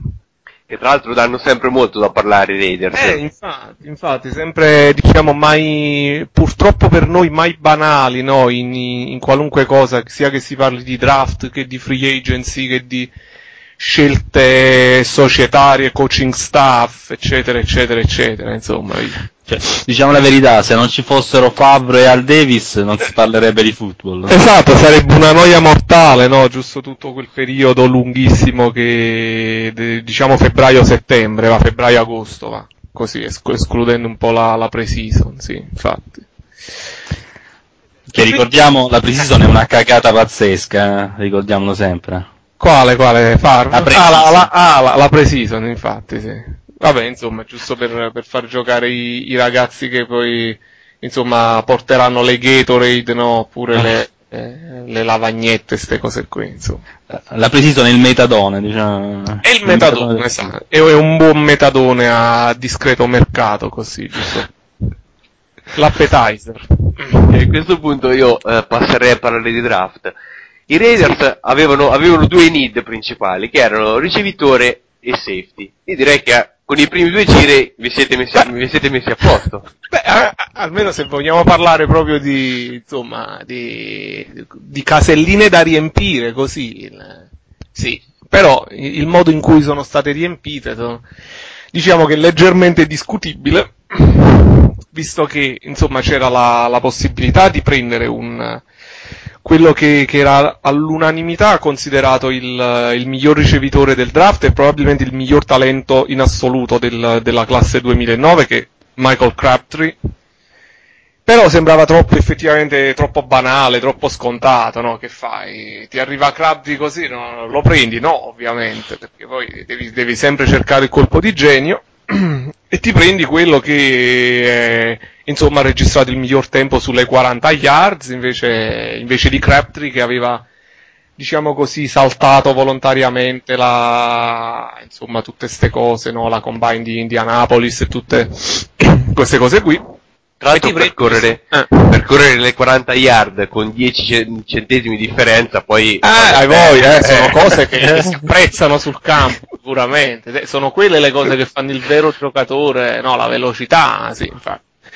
E, e quindi niente, arriva questo Darius Hayward Bay che, insomma, cioè, non è proprio, non era dato proprio come l'ultimo degli scarsoni nel ruolo di ricevitore, però era, era visto da, da parecchi come un- una scelta di, di metà primo giro, nella migliore delle ipotesi, ma di sicuro non, non, non un, diciamo, un prospetto migliore di Crabtree e comunque non una, una scelta da, diciamo, da un- una top 10 choice, diciamo così. Uno veloce che c'ha il fisico, sì, e tutte queste cose, ma andrebbe visto nel, comunque eh, andrebbe visto sul campo, anche perché le cifre che ha accumulato al college sono comunque inferiori sia a quelle di Crabtree che a quelle di, di Jeremy Macklin, che era l'altro prospetto più volte accostato ai Raiders, che comunque, guarda caso, ha avuto una, una- dei, dei workout un po' sottotono, dei tempi sulle 40 yards eh, superiori a quelli di Hayward Bay e quindi, guarda caso, eh, diciamo è scivolato in fondo, raccattato poi da, insomma, da, da, da Philadelphia. Eh, qualcuno obiettava così, giusto per, eh, per, non, eh, per non voler fare del, disfa- del disfattismo così in, in maniera, in maniera totale. Tom Cable ad esempio notava che eh, probabilmente i numeri di, di Crabtree e di Macklin sono usciti un po' gonfiati dal- dai sistemi in cui hanno giocato, quindi il- il- specialmente Crabtree eh, che proviene da un sistema quello di Texas Tech eh, basato moltissimo sui passaggi, insomma, eh, in cui insomma ha voluto azzardare questa cosa che comunque ritengo un pochino mh, poco più di una provocazione, o comunque poco più di un giochino, che lascia il tempo che trova, dice, eh, me- ah, se avessimo messo Hayward Bay nel, nel sistema di Texas Tech o di Missouri, avrebbe avuto dei numeri superiori a quelli di, di Crabtree e, e Maclean. Non lo so, spero che abbia ragione, ma mm, mi permetto di dissentire. Comunque, al di là del sistema, eh, specialmente Crabtree mi sembra, un, mi sembra un talento indiscusso, superiore a Hayward Bay. Come eh, visto insomma globalmente al di là della velocità, della prestanza atletica e di tutto il resto. Mani sicuramente superiori a quelle di, di Hayward Bay. Sì, sicur- sicuramente questo, però cioè, è una scelta che, è una scelta che lascia molto, molto da discutere, questo è vero. Assolutamente sì, in- internet è una di quelle classiche scelte che, che possono cambiare in peggio ovviamente il destino di una franchigia. Cioè tu lasci passare uno che potenzialmente ti può mettere a posto, può essere il go-to guide per, che ne so, per 10 anni, per eh, voler fare, per, insomma, ti, ti vuoi incaponire con questi esperimenti, insomma, cerchi il, il physical freak, il, il fenomeno paranormale, quello che, che corre più veloce di tutti, il più grosso di tutti, eccetera, eccetera, però alla fine non, difficilmente riesci a, insomma, a fare il grande colpo così. Comunque, cioè, Hayward Bay non era, come hai già detto tu, non era un prospetto sconosciuto, comunque eh, era, era un- è, è e resta comunque un, un buon, un buon prospetto come ricevitore da primo giro. Il tocco, il tocco di classe, secondo me, di questo draft invece è la scelta del secondo giro. Lì veramente abbiamo preso... Sì, lì siamo, diciamo, andiamo su, su- o, o Al Davis ha delle doti di chiaroveggenza che, non so, che delle doti, ma che, che possiede solo lui, insomma, anche finora perché Mike Mitchell, sono, finora non sono state messe in pratica perché non mi sembra sia stato un chiaro veggente nei, nei draft scorsi almeno. No, nei draft scorsi assolutamente no, eh, viste anche tutta la, la quantità industriale di prime scelte sbagliate, quindi a- che ne so, andando così a memoria parlo di Derrick Gibson, parlo di, di, di, di Gallery che comunque è- è- si è assestato come un discreto uomo di linea offensiva ma assolutamente non degno del- di una seconda assoluta, Eh, parlo di Michael Huff, parlo comunque di Janikowski che comunque un kicker eh, per quanto possa essere, possa essere valido comunque al primo giro è una bella provocazione e insomma quindi via insomma so, Mike Mitchell sconosciuto ai più anche a quelli dei, dei vari siti specializzati lo- la stessa NFL.com non aveva alcun profilo su di lui aveva fatto un workout privato con, con noi tipo mh, dieci giorni prima del draft aveva fatto un workout anche con i Bears, ave- aveva paura che glielo, ciusa- ce lo- glielo ciulassero i Bears al secondo giro e l'ha preso, però anche qui avrebbe potuto benissimo aspettare, non so, almeno un paio di giri penso, se non di più, probabilmente sarebbe andato undrafted. O comunque avrebbe potuto fare una comoda trade down anche, anche tornando anche al primo giro ad Hayward Bay. Vuoi Hayward Bay, benissimo, fai un trade down, tanto no- non penso ci sia qualcuno che lo voglia prendere così in alto, così guadagni altre scelte, magari eh, puoi mettere a posto altre- altri reparti, comunque ci guadagni qualcosa. Invece ancora una volta niente, andiamo sulla, sulla provocazione vera e propria, sulla scommessa folle apparentemente, e ti prende Mike Mitchell, e comunque anche qui preferito ad altre safety comunque ehm, molto più quotate come ad esempio Rashad Johnson di Alabama o Chip Bone per prendere un, un- il classico giocatore così del college secondario visto come un grande colpitore però insomma da qui a un secondo giro non lo so ma mi sembra molto molto azzardata anche questa scelta anche, poi- anche perché poi il reparto safety è, rimasto comunque orfano di Gibril Wilson, quindi è, è un reparto che, che manca un po' del giocatore chiave che può anche fare un po' da chioccia ai giovani prospetti. Sì, quindi fino a questo punto direi che la, la, la l'off season era iniziata in maniera sembrava abbastanza intelligente. Sì, esatto, sono state fatte delle mosse abbastanza così ponderate, no? Quindi è stata sistemata meglio la linea offensiva, no? Quindi l'arrivo di Caliph Barnes, di Eric Pierce che viene da, da una storia di, di infortuni, ma comunque è un, è un giocatore che è molto familiare nel, nel uh, zone blocking system che insomma tras- trascorsi a Denver, a, a Houston se ricordo bene.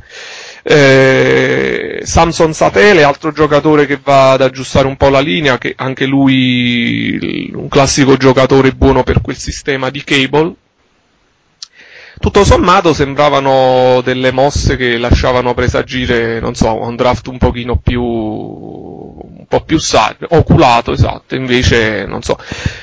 Per dire così, la, la- la mossa che, che più mi è piaciuta del draft dei Raiders è stato l'arrivo di un undrafted che è il linebacker di, di Florida Atlantic, Fra- ehm, Joseph Franz, Franz Joseph, che comunque anche qui è un giocatore finito undrafted perché comunque con dei limiti poco veloce eccetera. Quindi però potenzialmente mi sembra, mi sembra un buon acquisto. Come, come ho anche già scritto da qualche parte non, non sarei molto stupito di vederlo assestarsi come middle linebacker con eh, lo spostamento di Kirk Morrison a strong side. Potrebbe essere chissà con un po' di fortuna magari Se posso permettere, forse l'unico dubbio su, su Satele è che eh, cioè, si dice che i Dolphins l'abbiano lasciato andare perché, eh, non viene giu- sì, perché piccolo non viene giudicato adatto all'affrontare i ostacoli nell'altre 4 e voi Sì, appunto specialmente in una, in un- sì, eh, esatto, spe- specialmente quelli della AFC East, no? Quindi dalla...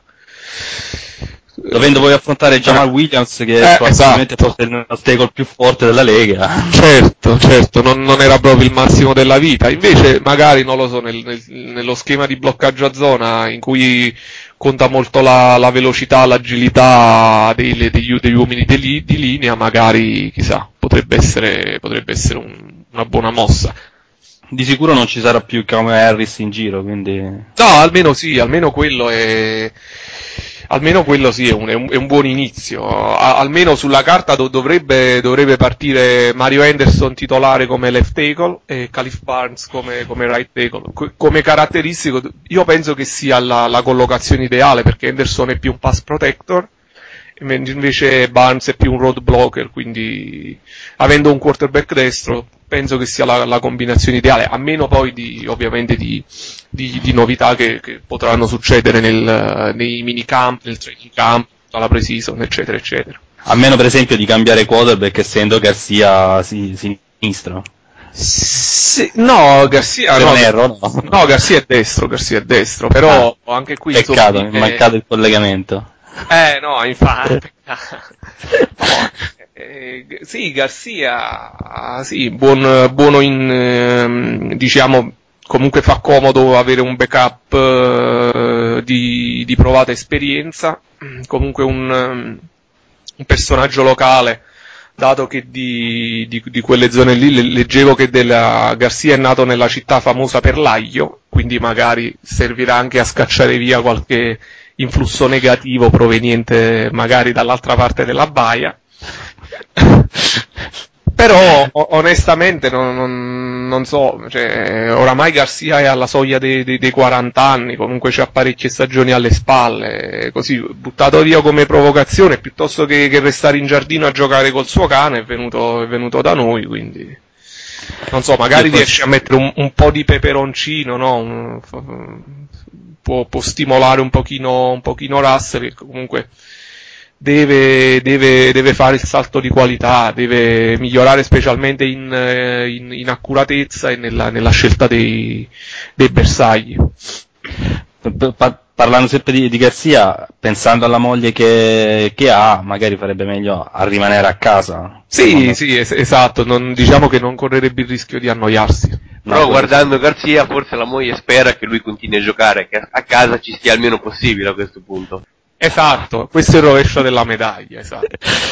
E parlando di Russell, è vero che in questi magari primi due anni ha, ha- reso meno di quanto qualcuno si potesse aspettare, mh, però alla fine secondo me è molto dipeso dal, dal resto della squadra perché l'attacco dei Raiders è stato per buona parte de- di queste due stagioni proprio ben poca cosa, soprattutto a livello di ricevitori. Sì, sì, sì, sì, spesso, spesso agonizzante, prevedibile, senza una linea offensiva che, che desse il, eh, quel, quel contributo che alla fine è fondamentale. La, la- la linea offensiva è, è la, è la prima cosa che, che ci deve essere per, eh, per avere un attacco quantomeno, diciamo, se non proprio spettacolare, ma perlomeno decente. Quando mancava il, eh, quando mancava tutto il tempo al quarterback di poter, eh, di poter scegliere il, ehm, il ricevitore eh, diciamo la- il ricevitore migliore comunque di- per, eh, quando la linea non riusciva a, a dare i varchi necessari al, al running back è ovvio che poi, che poi mancano totalmente i presupposti per, per costruire una- una- un sistema comunque produttivo qualcosa si è, comunque si è intravista l'anno scorso, specialmente quando, quando Cable ha panchinato Kwame Harris, che ha totalizzato un numero di penalità veramente impressionante. E quindi niente, ha, gettato dentro questo Mario Henderson che fu preso così al, al terzo giro un paio di anni fa, più che altro un esperimento perché anche, lui era un giocatore che al, che al college aveva, aveva giocato po- pochissimo, tutto sommato, aveva visto il campo veramente poco. E quindi niente, se... è un giocatore che, che non si è fatto molto notare, il che per un left tackle non è che sia proprio un difetto, e quindi se non ti fai notare significa che non concedi sacks, che non fai penalità, che non fai delle stupidaggini. Il resto dell'attacco invece a livello soprattutto di ricevitori Il resto dell'attacco che sia migliorato. Ma come ricevitori, na- insomma, mm, io mm, confidavo nel taglio di Javon Walker perché quando hai un giocatore che all'inizio dello scorso training camp si vuole ritirare, si offre anche di, di restituire interamente il bonus, significa che n- non ce la fa più, che non, non ha più le motivazioni per giocare a, a quei livelli lì. Poi insomma ci- c'è comunque qualche, qualche buon ricevitore di, di complemento, quindi come ad esempio Johnny Lee Higgins che può essere un buon eh, numero 3, lo stesso Chaz Shillens che, che ha fatto, ha lasciato intravedere delle buone cose, però ci manca ancora il, il ricevitore primario, perché poi tutto il resto, ad esempio abbiamo Drew Carter che rientra da, da un infortunio, ma anche lui è, nella migliore delle ipotesi, uno slot receiver.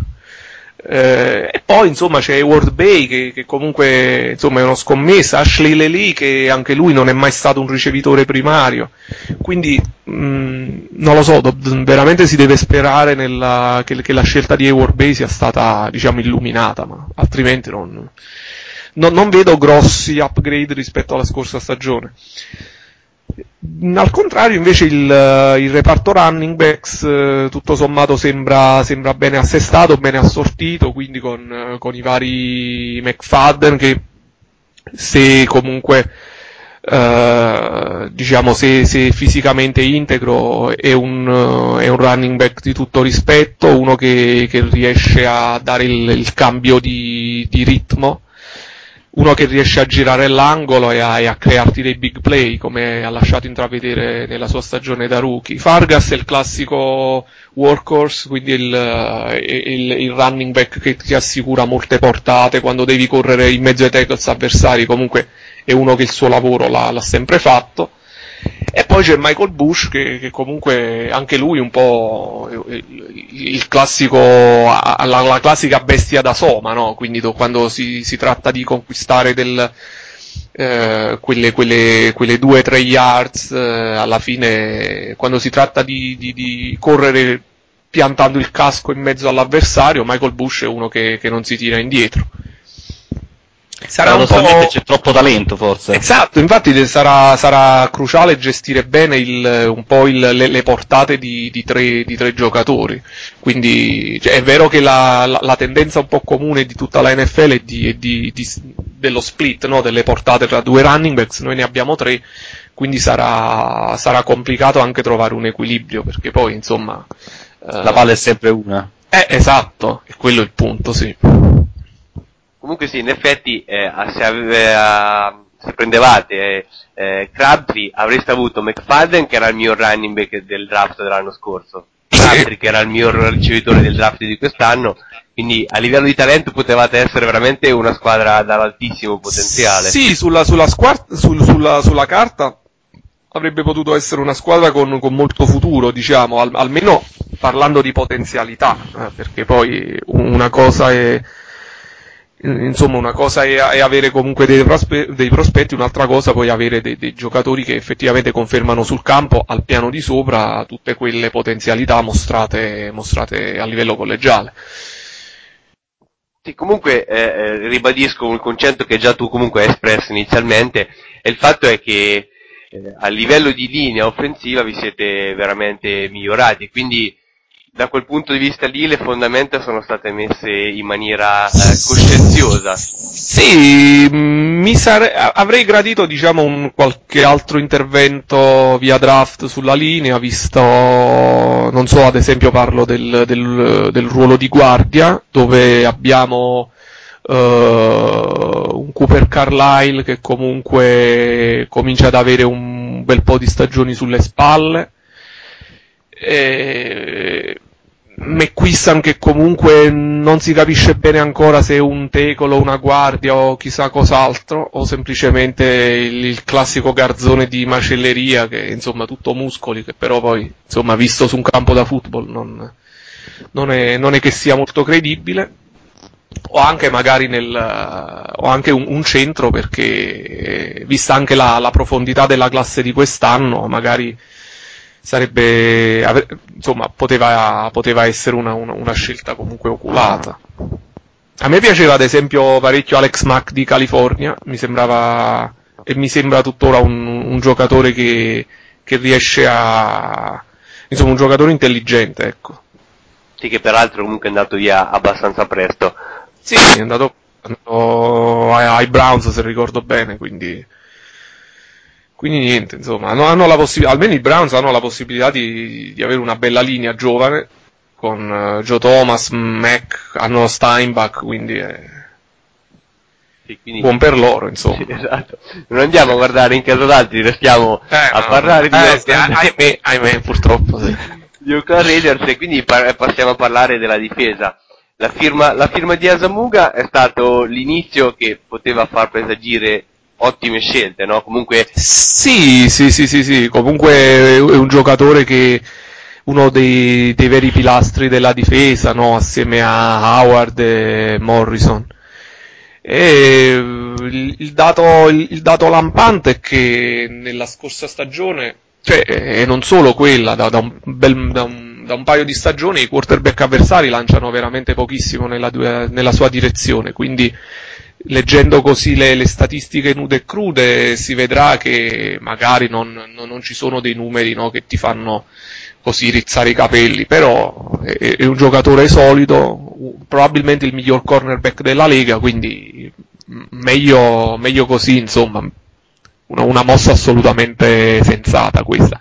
Così come è anche stata una buona mossa la conferma di Chris Johnson, che è stato comunque una delle rivelazioni della scorsa stagione, almeno mh, guardando in casa nostra, mentre invece è arrivato così come un fulmine a ciel sereno la- il, taglio di, di Gibril Wilson, che eh, era, era uno dei, dei- dei pochi elementi validi contro le, le corse avversarie, vista anche poi l'inconsistenza del, del resto del reparto safety, specialmente Michael Huff, che che dopo tre stagioni direi che a meno di miracoli nella eh, secondo me improbabile nella stagione 2009 sarà il nostro ennesimo first round bust. Quindi niente arrivato scelto altissimo anche lui una, una settima assoluta uscito da un programma eccellente da sempre come Texas che poi alla fine alla resa dei conti è stato un po' sballottato nel ruolo di strong e poi di, di free safety, ma non ha mai avuto quella consistenza tipica richiesta ad una safety titolare nella NFL, insomma un giocatore molle nei placcaggi che sembra mm, essere veramente un, un giocatore che non ha nulla a che fare con la NFL. Da esterno la cosa che mi sempre che mi ha colpito è che fino a due anni fa la, la vostra difesa veniva considerata mh, abbastanza forte, cioè eh, Ryan comunque voi lo considerava- consideravate un bravissimo allenatore, invece dopo l'anno scorso, eh, quando Ryan se n'è andato è stata praticamente una festa. Cos'è successo l'anno scorso? Sì, ma mancava ad esempio, cioè, eh, oramai la- c'era una, una- una cronica incapacità nel fermare le corse avversarie, no? Era lampante che, eh, ma, ma questa era una tendenza che già era in atto da, da un paio di stagioni perlomeno. Eh, ad esempio una prova lampante era, fu una partita contro Kansas City in cui era, era fuori Larry Johnson, mi sembra, per, per infortunio e giocò il loro terzo runner perché ad esempio Priest Holmes era tipo quasi in semidecomposizione e Herman Edwards mandò in campo il loro terzo runner un, un certo Colby Smith mi sembra e Colby Smith fa, fa il partitone della vita tipo boh, 130 yards qualcosa del genere quindi quando ai contro, non, non dico Tomlinson, non dico Peterson, eccetera, ma dei runner eh, comunque normalissimi, eh, seconde, terze linee, ti fanno la partita della vita, è, è un chiaro segnale che, che c'è qualcosa che, che non va. E comunque, questo per quanto riguarda la, diciamo, la, la, la run defense. Per quanto riguarda invece l'altra nota dolente, è, è comunque una cronica mancanza di, di pass rush sul, sul quarterback avversario, anche qui insomma pochissimi blitz, pochissimi e di conseguenza anche pochissimi sacks e di conseguenza tantissimo tempo lasciato al, al QB avversario di, di scegliere con tutta tranquillità, con tutta calma il- il- il- la migliore opzione possibile. Miglioramenti da questo punto di vista in questa off season non ce ne sono stati, anche Ma se al non- draft avete scelto Sì, dunque nella, ne- nella off season non, non è arrivato ad esempio il, il defensive tackle eh, che, che può darti una grossa mano contro le corse, in quel reparto non, non è arrivato praticamente nulla se si esclude Ryan Boschetti dai Redskins, però è ovvio che non, non puoi sperare che, che Boschetti sia un fenomeno. Cioè, per il nome più che altro, cioè. Esatto, insomma sarebbe, sarebbe da stupidi così pensare ave- avere queste velleità.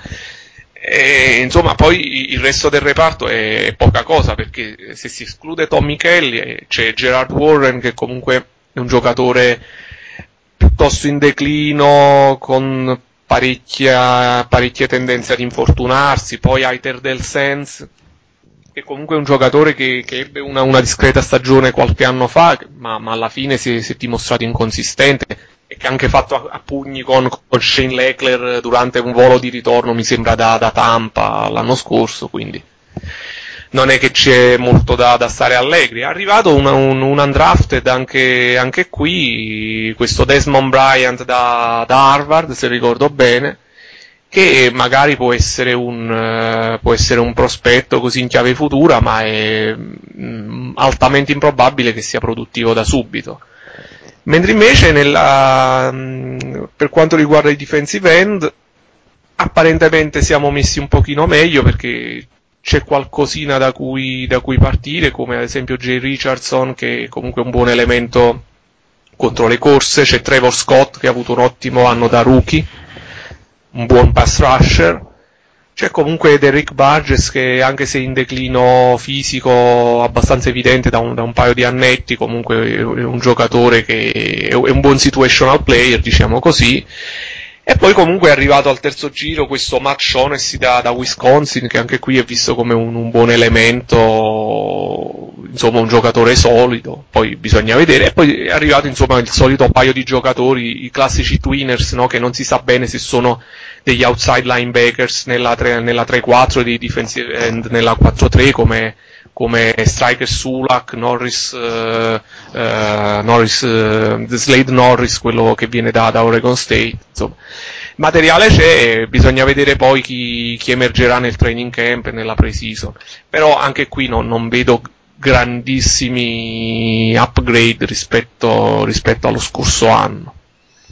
In sostanza, eh, se andiamo verso la conclusione, direi che eh, manca ancora il, mh, il salto di qualità per questa squadra. Resta sempre una squadra abbastanza. Certo, siamo a maggio, eh, quindi eh, probabilmente eh, ancora siamo molto distanti dalla, dalla stagione, però non ci si può aspettare una stagione molto migliore rispetto a quelle che abbiamo vissuto negli ultimi anni. No, infatti, così volendo giudicare l'off season, quindi la free agency e il draft, non ci sono molti, mo- moltissimi motivi per, per essere ottimisti. Quindi, bah, insomma, vedremo. Magari saremo smentiti. Io sarò il primo, insomma, ad essere felice di essere smentito poi dal, dai risultati, però, insomma, se, se dovessi scommettere qualcosa, insomma, non, non lo farei. Probabilmente ai Raiders servirebbe un po' di, di tranquillità, un po' di calma, un po' di, di costanza. Il problema è che non è nel DNA dei Raiders. No, infatti ehm, manca una, un- un- una, una chiara una chiara organizzazione se la mettiamo in questi termini perché eh, eh, negli anni 70 quando insomma i Raiders erano costantemente si giocavano praticamente ogni anno il championship c'era comunque un, un assetto societario che era chiaro c'era ovviamente Al Davis che era la persona che aveva l'ultima parola, però non dimentichiamo che c'era un certo Ron Wolf, che è l'uomo che ha contribuito a costruire i grandi Green Bay Packers di, di Brett Favre, di Reggie White, eccetera, quindi comunque c'era un, un GM vero e non un- il classico fantoccio messo lì per, per fare da, da prestanome a- ad Al Davis. Al E Davis questo è un che manca.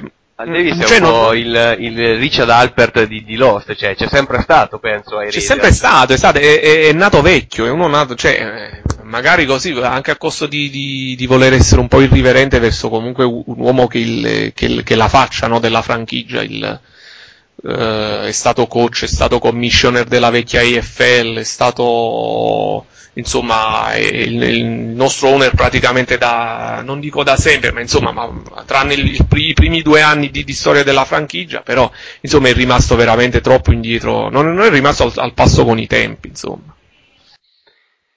E va bene, a questo punto direi che la nostra chiacchierata si può ritenere conclusa. L'unica nota positiva che possiamo dare ai tifosi che ci ascolteranno di Raiders è che fondamentalmente la division non sta eh, galoppando verso chissà quali vette, quindi vi stanno un po' aspettando le altre squadre, tutto sommato. Ah, sì. Sì, sì, sì, infatti. E poi anche, sì, sì, sì, sì, certo, infatti se, se si vede un po' le, le varie mosse dei Broncos in off season, oppure, non so, i Chiefs che sono in, quasi in perenne ricostruzione, i Chargers che comunque, insomma, non, hanno un Tomlinson che non, non potrà durare per sempre, eccetera, eccetera, quindi non, almeno sulla carta non sembra assolutamente una division irresistibile, quindi come tale la, la sorpresa ci può scappare, via. Ok, quindi io ti saluterei Snake, ti ringrazio come ringrazio sempre tutti per il tempo che ci dedicate in queste interviste. Ah, ma grazie a voi. E quindi noi, Angi, eh, ci avviamo verso la conclusione. Eh, siamo ancora eh, nel limbo di sapere se Cina interverrà questa settimana, quindi eh, noi vi lasciamo alla sigla eh, di Cina e sperando di sentire la sua voce, in caso comunque torneremo noi due per i saluti conclusivi.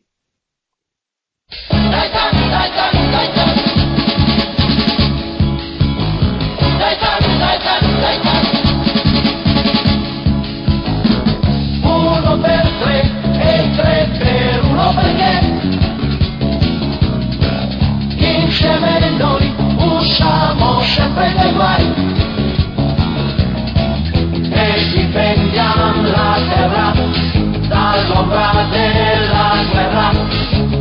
nostro cuore batterà. Per la libertà i brighi cristiani dei mostri disumani il nostro E dopo oh, Titan 3 eh, ci- in genere c'è, c'è cinema, eh, purtroppo questa volta eh, ha paccato, eh, non sappiamo dove sia, se è tornato a Sofia o, o seppure è a Chicago a festeggiare eh, in giro per locali insieme a Jay Cutler, oppure è andato con, con il buon Cutler a- a- allo stadio a vedere i Cubs e a cantare Take Me Out to the Ball Game, non so se avete visto la penosa esibizione di Cutler, diciamo la verità è stata qualcosa di osceno, diciamo che non ha futuro certamente come cantante, Eh, comunque Cina non c'è eh, e quindi eh, salta la sua rubrica e, e se passiamo quindi direttamente eh, ai saluti. Probabilmente, Eh, probabilmente penso sia costernato per la notizia di Veronica Lario che ha chiesto il, il divo- il divorzio. Questa è l'ultima che ho su Cina, sinceramente. E questa è proprio una costernazione che gli ha impedito di, di registrare a mente libera eh, la, sua, la sua rubrica. Tutto qua. Ah, spiace perché Cina è un tipo sensibile, quindi sarà rimasto colpito eh, dalla vicenda. Eh, spero che eh, non sia rimasto eh, colpito da altro e che eh, sia andata tutta bene lui che è stato organizzatore della serata draft di Carpi. Ehm, quindi qui dicevamo i saluti eh, dopo il draft eh, che è il momento di massima esaltazione dell'off season eh, per i tifosi di football arriva la depressione eh, più completa del, del tifoso di football e quindi eh, ci verrebbe da dire eh, chissà se sopravviveremo alla, a questi mesi ad, fino a che e non imparta la, la- la nuova stagione. Quindi come canzone finale abbiamo deciso proprio di proporre eh, I Will Survive, eh, sopravviverò, eh, la versione originale di Diana Ross, però eh, siccome eh, eh, per rispetto ad eh, e visti i capelli di Diana Ross non volevamo offendere il nostro co-conduttore, quindi abbiamo deciso di mettere un'altra versione, una versione eh, che personalmente reputo stupenda, è quella dei dei Cake, quindi eh, da questa parte del microfono NGL eh, e Azazel da quest'altra parte del microfono vi salutano e vi lasciano a a Cake, a Cake con Will Survive. At first I was afraid, I was petrified. I kept thinking I could never live without you side. But then I spent so many nights just thinking how you'd done me wrong. I grew strong. I learned how to get along, and so back from outer space. I just walked in to find you here without that look upon your face. I should have changed my lock. I would have made you leave your key if I'd have known for just one second you'd be back to bother me. Oh, now go walk out the door.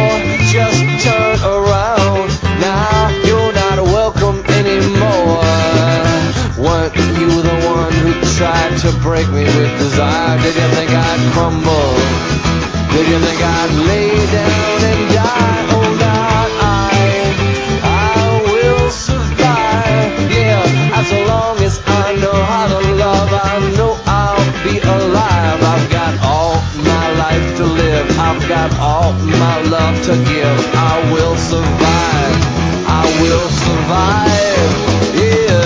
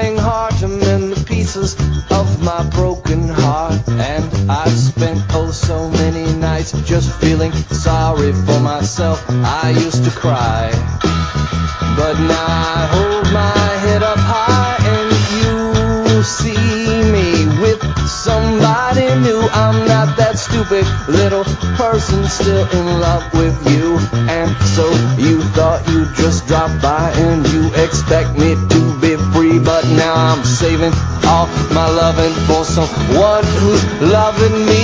Oh, now go walk out the door. Just turn around. Now you're not welcome anymore. Weren't you the one who tried to break me with desire? Did you think I'd crumble? I'd lay down and die? Oh, I. I will survive. Yeah, as long as I know how to love, I know I'll be alive. I've got all my life to live. I've got all my love to give. I will survive. I will survive.